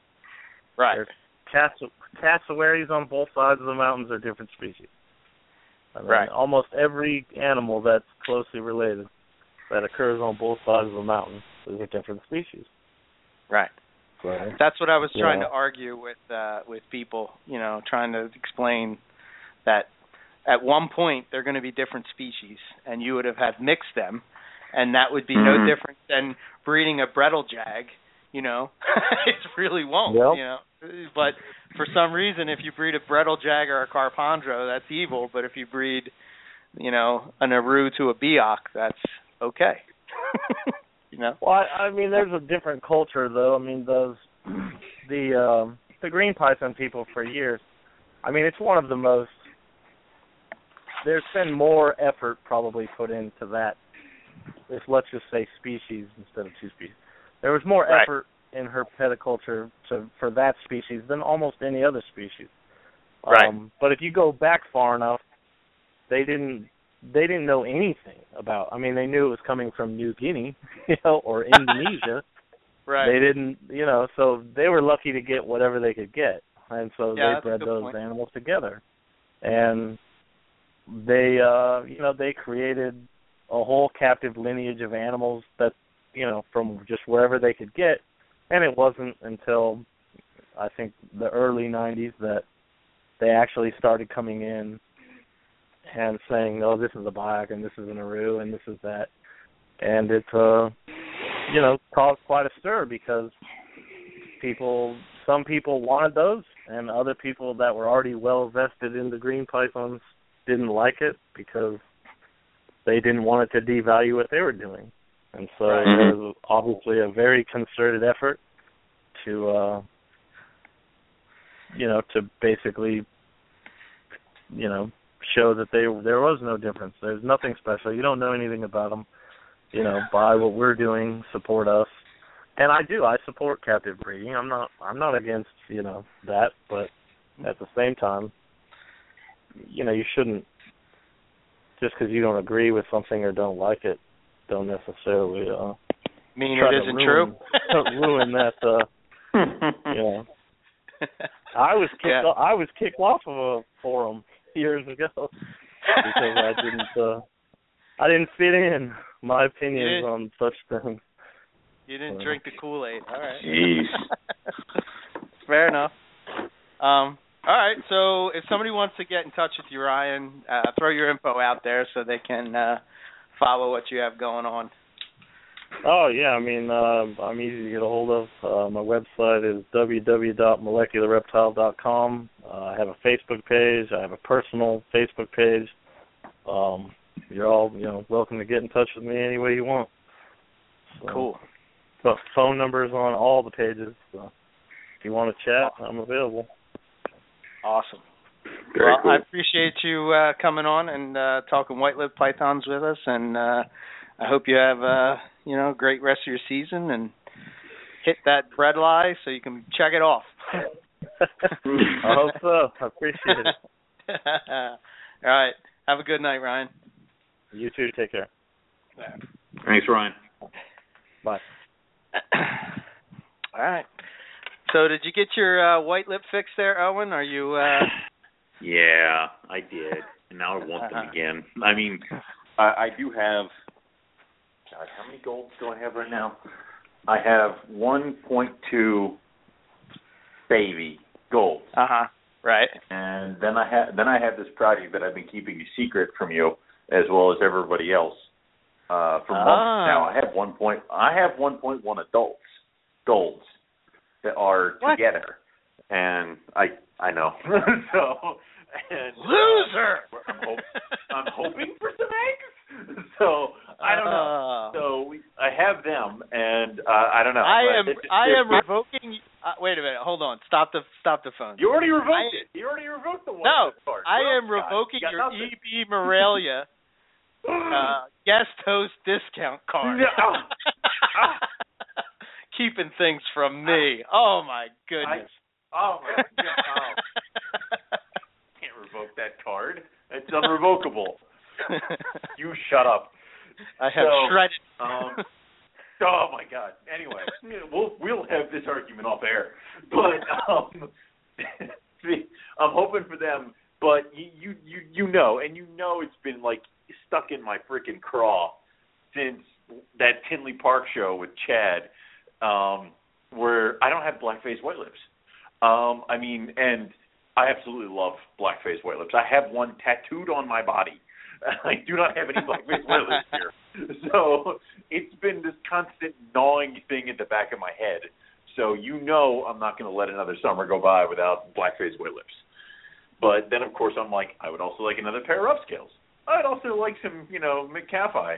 I would also like to eat maybe at some point this summer. So, you know, there's a lot of stuff, but White Lips are so close to the top, and they're so cool. I mean, I remember taking you to go see all the White Lips, and I'm like, aren't these things amazing? You're like, I love the berm, and I'm like, God damn it! so it's, I do remember that trip. that Yes. stupid freaking berm. so it's like, Well, let's So let me like let me let let me recreate that trip uh real quick so you can get really an idea trip. of why. Anyway, we go into this room, which is like what was called Site B, which Site B. just upon entering the room has all the uh what I would call miscellaneous pythons that you could imagine. I mean, there's like a, evil pythons. a ten foot Merauke scrub in a cage, and Yeah. um, which I never saw a scrub that big as an adult. You know, so I'm like, Yeah. holy shit! Uh, And really the impressed with that. were there. yeah. and, and, he pulls out. and the uh the other ones there. But yeah, go ahead. Yeah, Chris pulls out the. Um, well, your olive pythons were tiny at that point, but Chris They pulls were out. they were so teeny. Yeah. Yeah, he pulls out of that. uh He pulls out a big, huge, uh white lip python, and it's just gold. like Yeah. it's just biting him. It's biting the air. Oh yeah, that one. Yeah, we got rid of that one. That was, uh, I didn't like that one. no sudden movements. It's you know, it's like Yeah. me and Zach are cowering in a corner, like, oh my god, how are we gonna get out? there were there were a few of them that were like open the door and it was death. Now I and I totally attribute that to them being we got them as adults, so I mean they had moved from place to place to place to place to place before they finally arrived with us. And they were all Yeah. psychotic.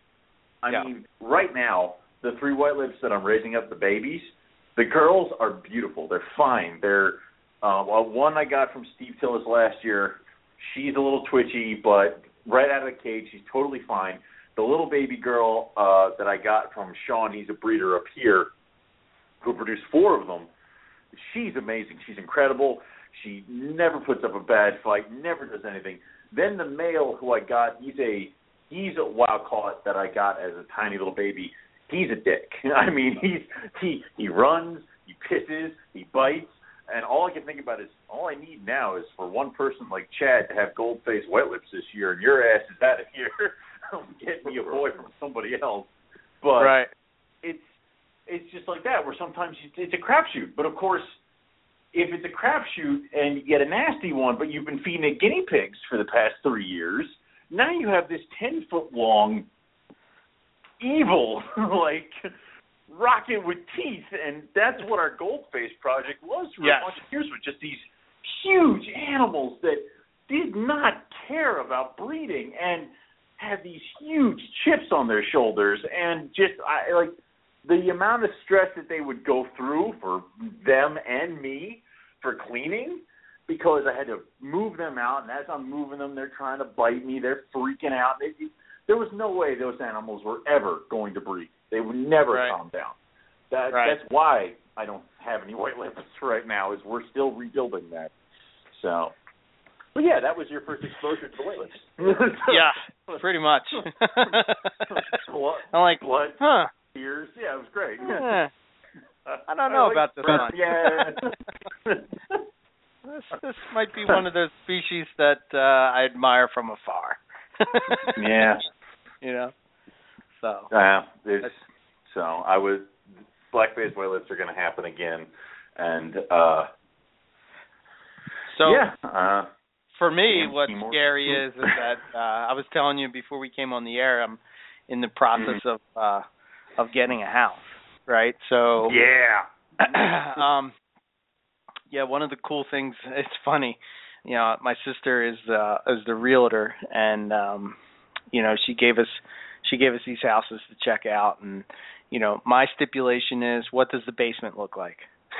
That's all I care. Like, uh, what what is uh the basement Mhm. look like, and uh how big is it? And you know, there's this one house, this beautiful house. The basement has all these like uh you know like closets all along the wall, and I'm like, well, this isn't going to work because I can't put cages in front of that. That's that's not going to work. Um, so you know, I'm passing on houses and uh, I'm just looking for that perfect, uh, you know, basement. Um, and my fear is this: is now I'm gonna have I'm I'm gonna be going from a room that is pretty much, you know, every corner of that room is taken up by cage space, and I'm gonna go and plop that collection into a big, huge room and say, "Oh shit, I got so much space." That's a problem. You're gonna do Yeah. that, and then you're gonna get a bunch of racks, and you're like, and where'd all this space go? I mean, Yeah. like it's, the way I have mine drawn up is I'm gonna get two new cages for the olive pythons because they need them, and then I'm gonna be maxed out on space again. Well, I've been I, I don't know. I, I'm trying to put this in um in in theory it sounds good, but one of my approaches is going to Yeah. be um to I did this before in my old reptile room is to have two different rooms, one that's going to be warmer Mm-hmm. where I keep the uh you know the northern species and one that would be cooler where I would keep the southern species, you know like diamonds and bredli and Yeah. inlands and stuff like that. Um and uh a quarantine room and you know Quarantine is always important, in my opinion. So yeah that would that if you can get a quarantine room, that's awesome. yeah so uh that's kind of like kind of going to be my approach um you know it it may take a little while but uh you know my fear is is that just like you had the previous year moving and your season getting all Mhm. jacked up and Yeah, all You know, messed so- up, and I, dude, I'm still not a hundred percent in my opinion. Um, just because this this year, I had a bunch of males that didn't go. I had a bunch of females that are not going or kind of going or don't really care. And I had uh, and uh, had one or two RIs that hit some of my older males that never happened before. So I'm still Uh-huh. not 100% on this one. So it's like I'm still learning. It's going to take you a year or two to get back into the swing of things, which Yeah. sucks. Yeah. But and and it's funny because you know I was talking with Nick last year, and he goes, you know, well, what do you want? You know, I usually put in an order for one or two animals with him, you know, a summer. And he goes, so do you want this year? I'm like, I keep it low. I'm like, I had a really bad season. He goes, no snake money. I'm like, no snake money. I didn't, I didn't get that fabled snake money from selling the babies. And he's like, that does suck, and that will happen, but you'll recover. So you want the olive fight? I'm like, stop it. It's like you know there was he was kept going. So it's like it, it, it sucks, but you do you do bounce back. It just takes a bit. It's almost like relearning everything you've learned over the past three years, four years, however long you've been breeding. Enjoy. Yeah. It's it's gonna be uh it's gonna be interesting for sure. But I think once uh once everything's settled in, you know, it, uh, you know, I'm there long term, so it's not like I'm not gonna be going anywhere or anything exactly. like that. So my suggestion, and it's something that I totally screwed up on, is if you have a grand plan for the room, buy the house and do everything like to a T and then bring the snakes in. Like, dude, I was wandering around without a door for a while. And it's like I really should have done that before there were animals in there. It's like, you know, do everything immediately Oh yeah. And then Well- bring the animals. I screwed that up. Don't do what Owen does. Also, don't Yeah, move them in the middle of a snowstorm. So, I was talking to Rob about that earlier. I'm like, uh so so I've learned everything what not to do. Owen's an idiot. Yeah, I know. like, oh man. Well, I mean, you know, you didn't really have a choice in the matter. It it's kind of no, like your time was it's time. so you that that do window what you was closing. Yeah. So, but uh Jeez. no, I I, I I'm gonna have it planned out a lot. Uh, well, Better. I hope. I hope. You know, because I, I don't want to be moving in the winter. I don't want to be moving in the summer. And and basically, yeah, I uh I would actually You- pay to be at my house um 'cause right now I rent. So basically, Right. I would pay to be here Just an extra month just Yeah. to make sure that uh everything yeah. is up yeah. to par, temperature wise, and all that. Smart. Everything was working. You can. Yeah. You know, it's Yep, it's cool don't- because we uh one of the cool things and this is going to sound stupid, but these are the little things that I think about. I have um from my from my work, they have like those large stainless steel tables, you know? Those are amazing. You know what I'm talking about? Yeah. Yeah. Well, Yeah. I already have I already have two of them because That's they were getting fantastic. thrown away. And I'm like, "Oh, this is going to be so good to oh have a my god. you know? Like, oh my god, what am I gonna do? I told you if you see any like big utility things, hide it. Just grab it and I'll come down and get it. So, Yeah. but it's like to have that kind of stuff hanging in the background to to to eventually start doing it. Like eventually you're just gonna. This is the snake room you've always wanted to build, and that's why Yeah. I think moving for a reptile guy is ridiculous or girl. Like moving for a reptile person is incredible because you sit there in that big empty space and you go, oh my god, I can. Oh, the things I can do and the cages I can put here. And then eventually the voice of reason steps in and stops you from putting them in every single room in the house. But to make the room that you're going to be doing your main stuff in the way you want it to be, what you've always kind of pictured it, is Yeah. awesome. And it may not come together all quickly. Like I'm, I'm, I'm, like I told you, I wanted to get the utility sink downstairs. I'm still working on that and a few other things. But eventually, this will be the way I want it to be.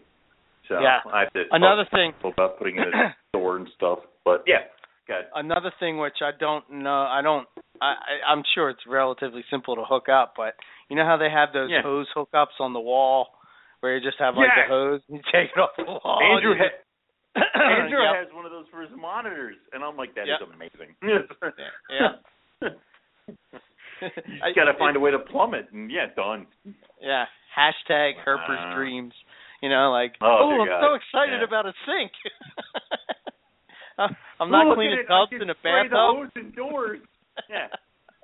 yeah. Oh man. But uh I think at that point I will definitely move to uh to uh more cages uh for a lot of my carpets. You know. Um Well, I know a lot of you guys are getting on the bigger side now too, right? Yeah, yeah, I have a lot of uh animals that are are are coming up the side. But even my even my bigger ones are not even really that big, but still, I mean, big enough to where it would warrant like a a four foot cage or a three three-footer. Yeah. Probably even a three footer I could get away with. What are yours? Are yours three foot or four foot? I, I have I have both fours and threes. Ah, Okay. What's your like I have, your uh, main fours. Oh, for your carpets? I have.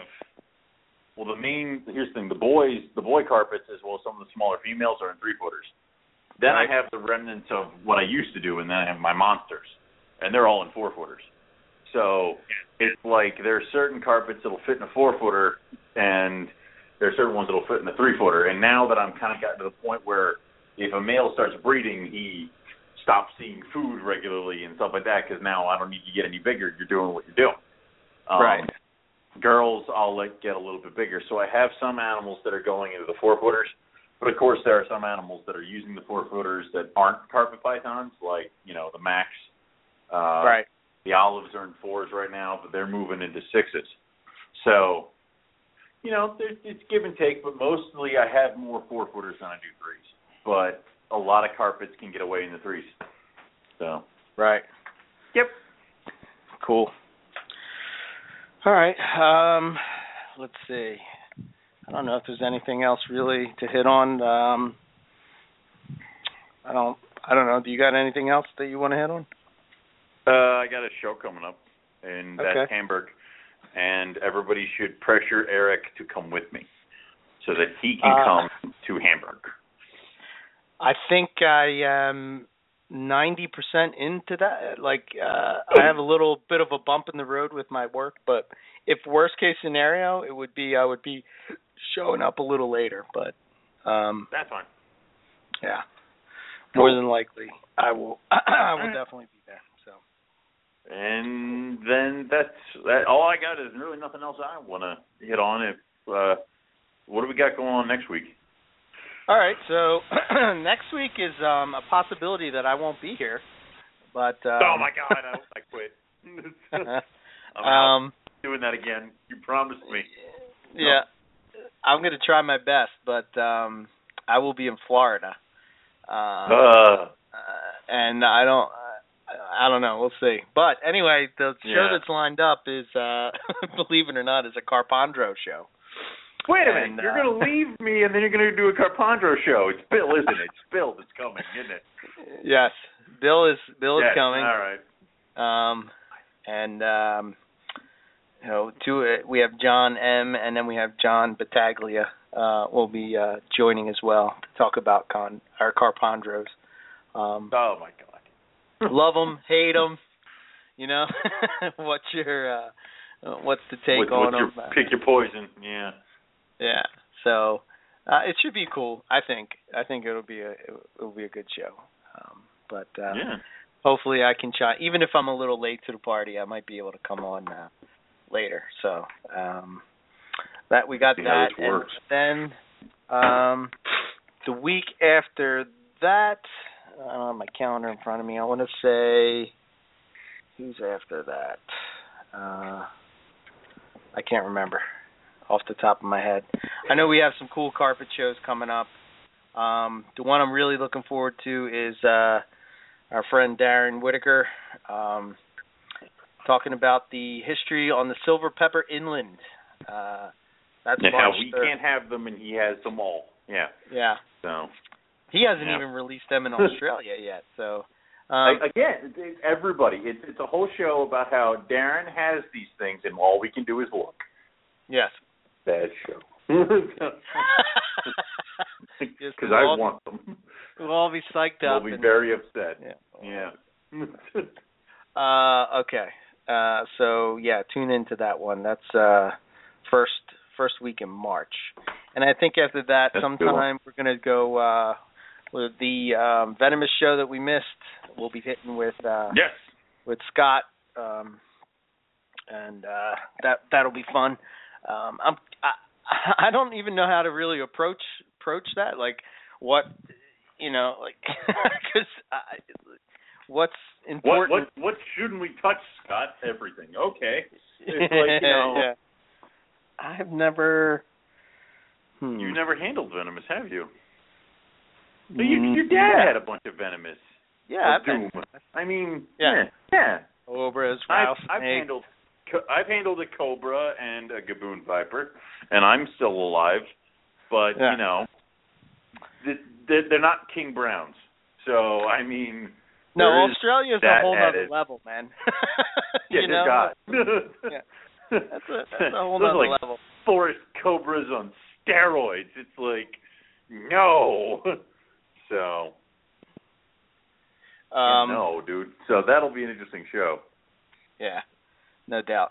Um, so yeah, I'm looking forward to that. So I guess what I would throw out there is that if you guys have any, um, you know, questions or things that you would want to hit on, obviously it would be geared towards Australian um, uh, venomous uh, snakes. Uh, is kind Mhm. of what Scott's specialty is.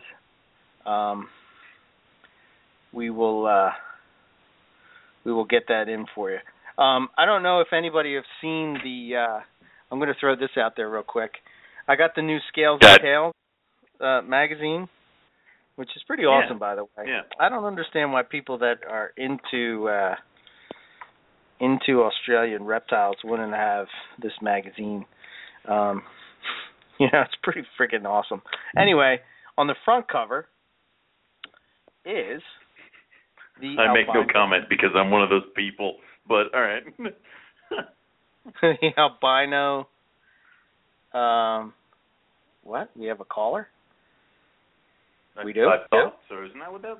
I don't know. You you have the control panel.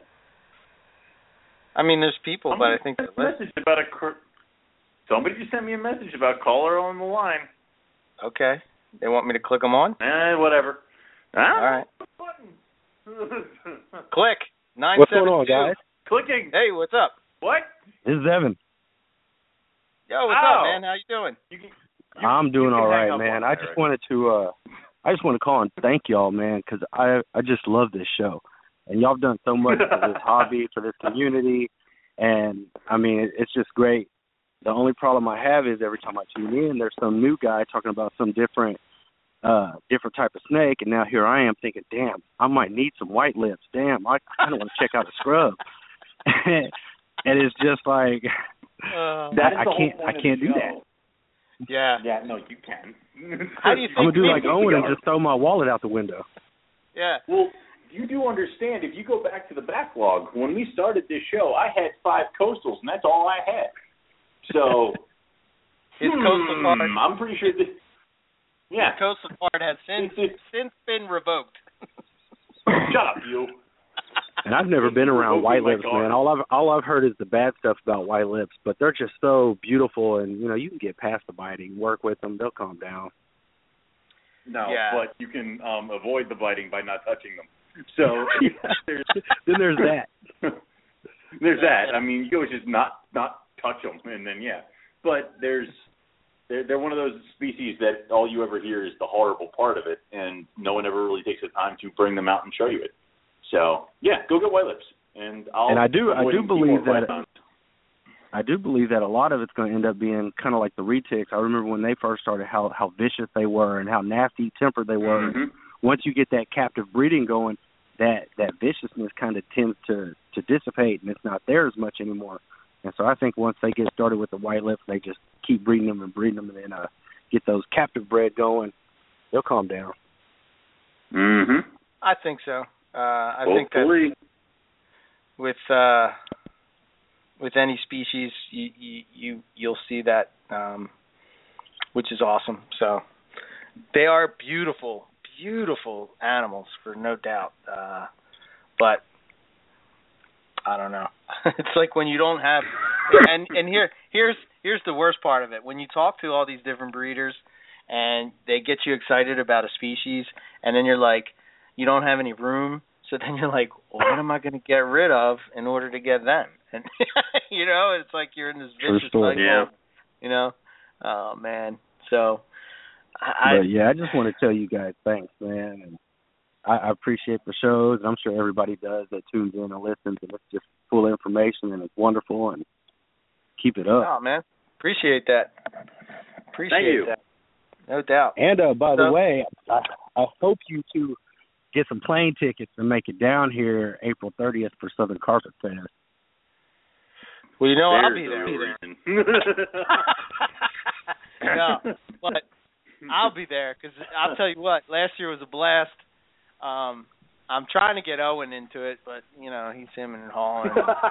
And, that's right. That's right. Put me on the spot immediately on air. You bad yeah, you're Hey, you're damn gonna- right. you're I gonna- You're gonna miss out, man. It was so much fun, and I it, it kind of happened a little earlier this year. I thought we were gonna try to make it around the same time, and Bill kind of hit me up and was like, "Hey, let's do it." And I was like, "Let's do it."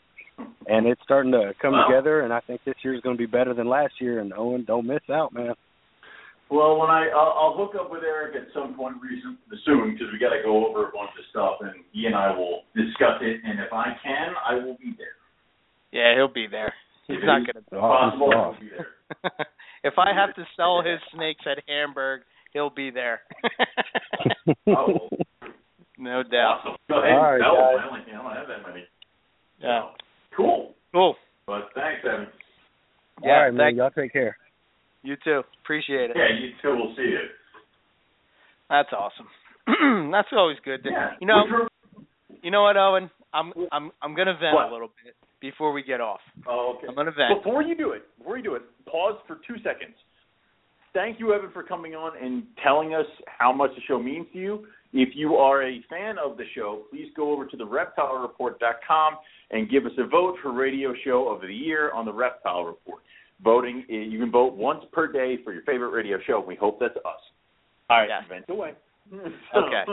So I'm a huge, as you know, I have a two-hour drive. Well, actually, it's a, a three-hour drive total every day, right? Back and forth, to and from. Right. All right. So Yeah. with that drive, I have come to rely on podcasts as my uh, way to Way. way to get me through. Yeah, and Yeah. it's even better when I have reptile podcast. But man, where's the consistency, people? Good lord! I mean, come on. Uh, Yeah. I'm a huge fan of all of the shows, you know, and I understand uh, well, Mhm. look, understand how much work, how much time, and how everything that goes into it. I guess the only thing I would say is that you know what I think this is just, and usually I don't say this, but I think we deserve a little bit of a bump just for the consistency. Would you agree? I would agree. Also, I would agree just on the sole purpose of have you ever seen our fan base a week when we don't have a show? We're Yeah, like something like something goes wrong, uh, or or or or like the the blog talk's down, and we have to cancel a show. They lose their freaking minds, and not because like we're the most amazing hosts ever. Far from it. It's No. because they now have to go find something else to listen to on their commutes, or they or while they're cleaning, or while that other stuff. It's like it, if you told if you take that away, it sucks. I mean, I don't listen to us. I, I can't stand the sound of my own voice. But, um, well, yeah, I mean, you know, so on Super Bowl on Super Bowl night, right? On Super Bowl night, Yeah. I'm I I was uh closing my store, and um, uh, because I could give two shits about football, and the rest of my employees they do.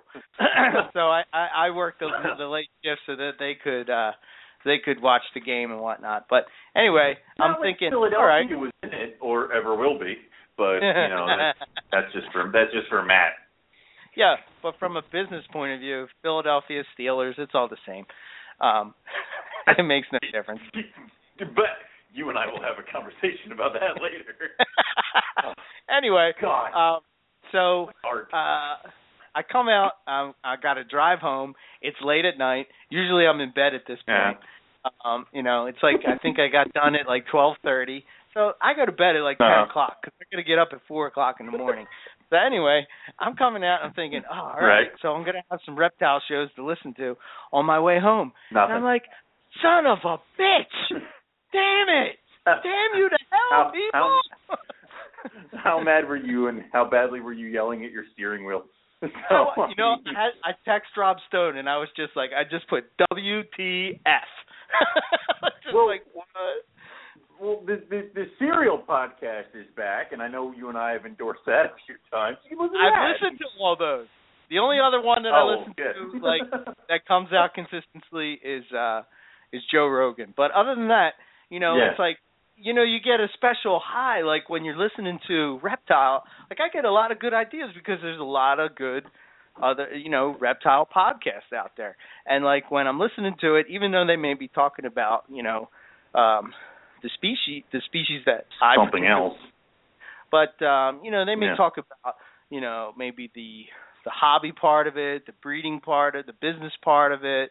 They may approach it in a different way that I I might not have thought of.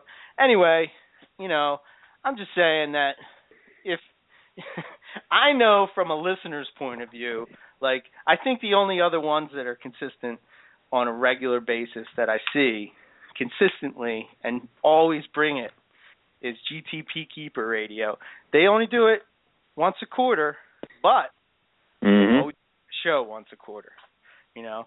And although that's not enough for my taste because man, I want to hear more, I understand that this is what they they can bring and they do it consistently. So I appreciate that. Um but I don't know.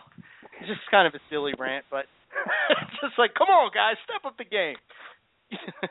and It, it, and that's something you've been. That's something you were preaching from day one is the consistency, and God always making sure that a episode came out a week. Which is why Yeah. when we have those like two weeks around Christmas, we don't know what to do with each other. It's just like I there. So yeah. I Yeah, mean, well, we don't do that. Uh, we only do it during the Christmas break simply because it's the only time that Yeah. people aren't paying attention. You know? no, no, no one cares.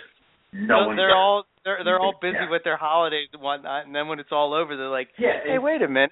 It's it been would two weeks since." really, yeah, and it'd be really hard to nail down a guest if it was like, you know, can you come on the day after Christmas? No, no, no one's Yeah. gonna come on. yeah, So, but yeah, anyway, um, yeah, give us Any give us some love, show us some love. You know, we try to we try to make sure that you have a show every week to listen to. Some are better than others, uh, I realize, but uh, for the most part, you're gonna have y- well, for definite, you're gonna have a, a show to listen to every Tuesday night or Wednesday morning or whatever the case may be. Um, I think there's a lot of cleaning going on on Tuesday nights. A lot of snake cleaning happening I- I on think- Tuesday yeah. nights. I would be interested to see how many like because I will do my cleanings uh in the beginning of the week and then in the end of the week and then on Wednesdays usually when I scrub and clean all the water bowls.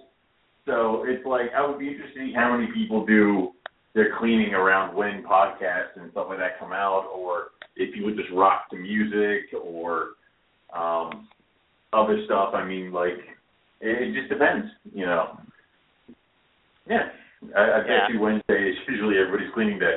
So I uh I remember, you know, I've said this multiple times, but you know, I used to get so not not mad, but I would be so disappointed when I would go to listen to Reptile Radio on Sunday going to work and, you know, there would wouldn't be an episode there. And for the most part those guys for years were consistently on Saturday night, you know, it would be every Saturday night, Oh. you know. Um thank God So- he changed days. I mean, Yeah, I don't know what the yeah. hell was wrong with you. well, I was just following what they were doing, you know, and like Ah. like I said. So here's my advice: if anybody out there wants to start a podcast on reptiles, freaking do it, man. Don't let anybody tell you you can't. You can't.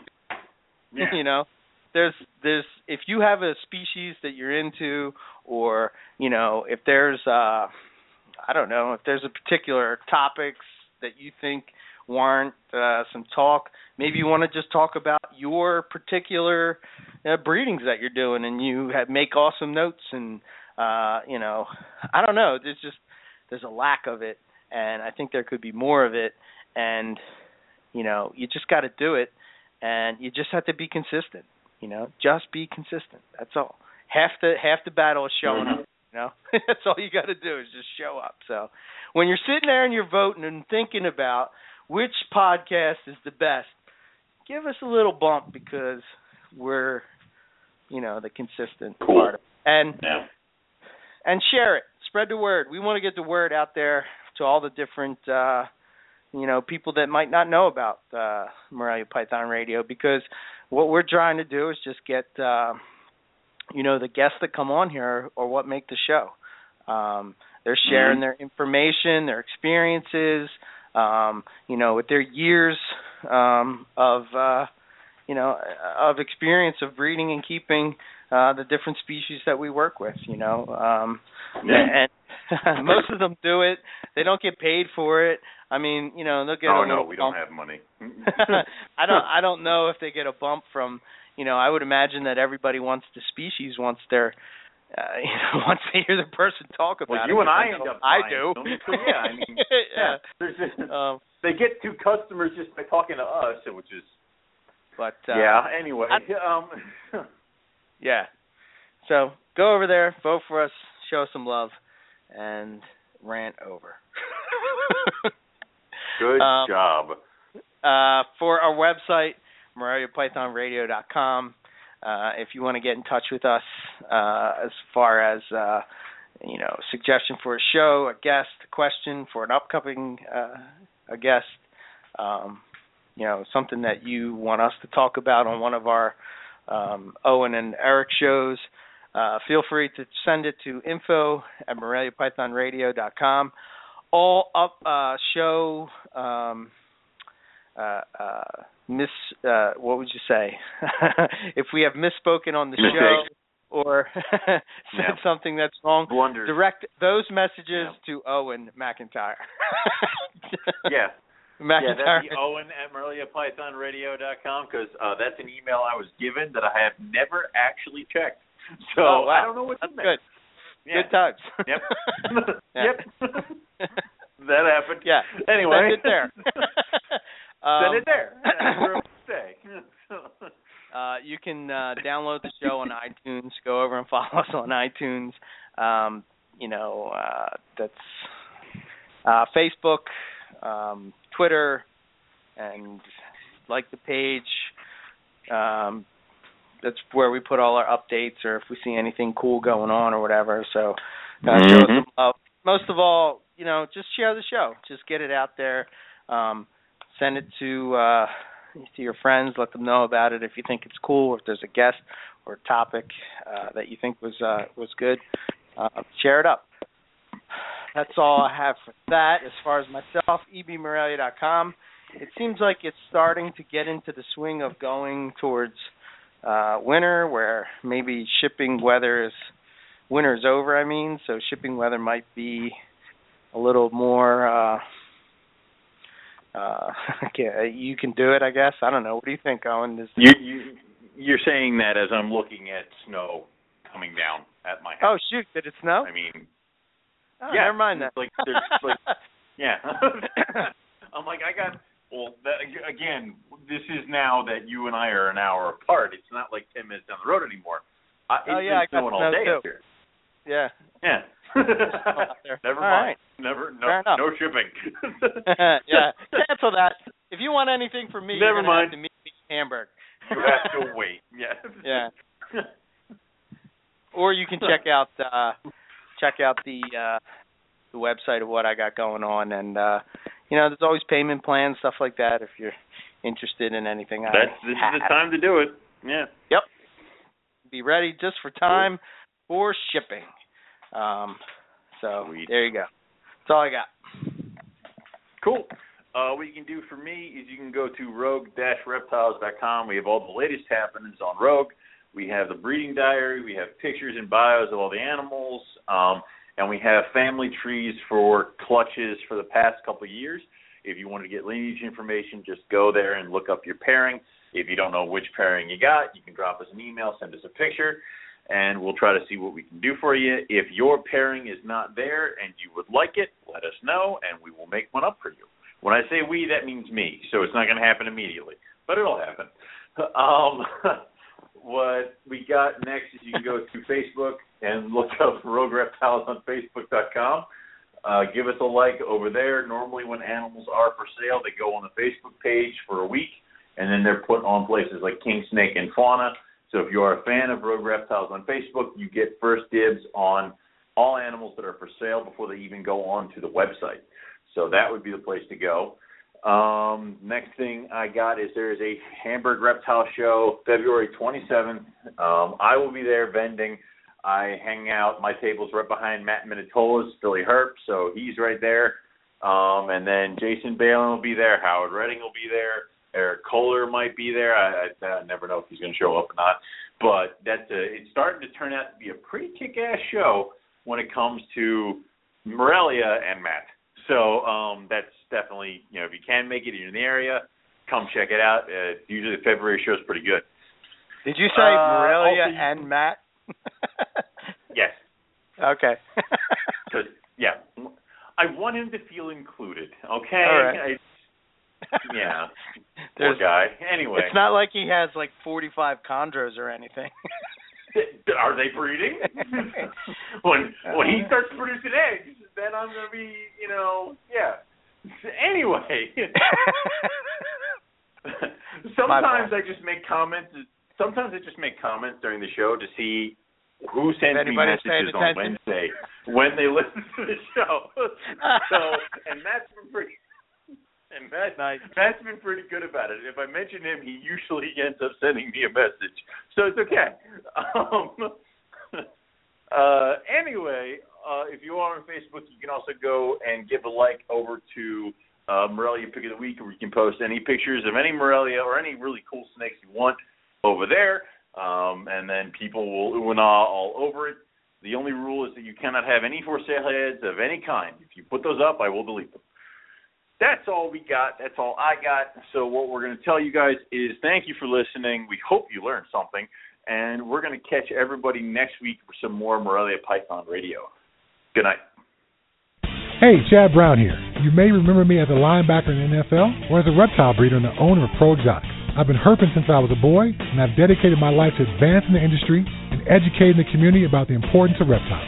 I also love to encourage the joy of breeding and keeping reptiles as a hobbyist, which is why my partner Robin Markland and I created the Reptile Report. The Reptile Report is our online news aggregation site bringing you the most up-to-date discussions from the reptile world. Visit thereptilereport.com every day to stay on top of the latest reptile news and information. We encourage you to visit the site and submit your exciting reptile news, photos, and links so we can feature outstanding breeders and hobbyists just like you. The Reptile Report offers powerful branding and marketing exposure for your business, and the best part is, it's free. If you're a buyer or a breeder, you gotta check out the Reptile Report Marketplace. The Marketplace is the reptile world's most complete buying and selling destination, full of features to help put you in touch with the perfect deal. Find exactly what you're looking for with our advanced search system. Search by sex, weight, morph, or other keywords, and use our Buy It Now option to buy that animal right now. Go to marketplace.thereptilereport.com and register your account for free. Be sure to link your Marketplace account to your Ship Your Reptiles account to earn free tokens with each shipping label you book. Use the Marketplace to sell your animals and supplies and maximize your exposure with a platinum ad that also gets fed to the Reptile Report and our powerful Marketplace Facebook page. Buying or selling? Use ShipYourReptiles.com to take advantage of our discounted priority overnight shipping rate. ShipYourReptiles.com can also supply you with the materials needed to safely ship your animals successfully. Use ShipYourReptiles.com to take advantage of our discounted priority overnight shipping rates, the materials needed to ship the reptiles successfully, live customer support, and our live, on-time arrival insurance program. We got you covered. Visit thereptilereport.com to learn or share about the animals. Click on the link to the marketplace, find that perfect pet or breeder, then visit shipreptiles.com to ship that animal anywhere in the United States. We are your one-stop shop for everything reptile related.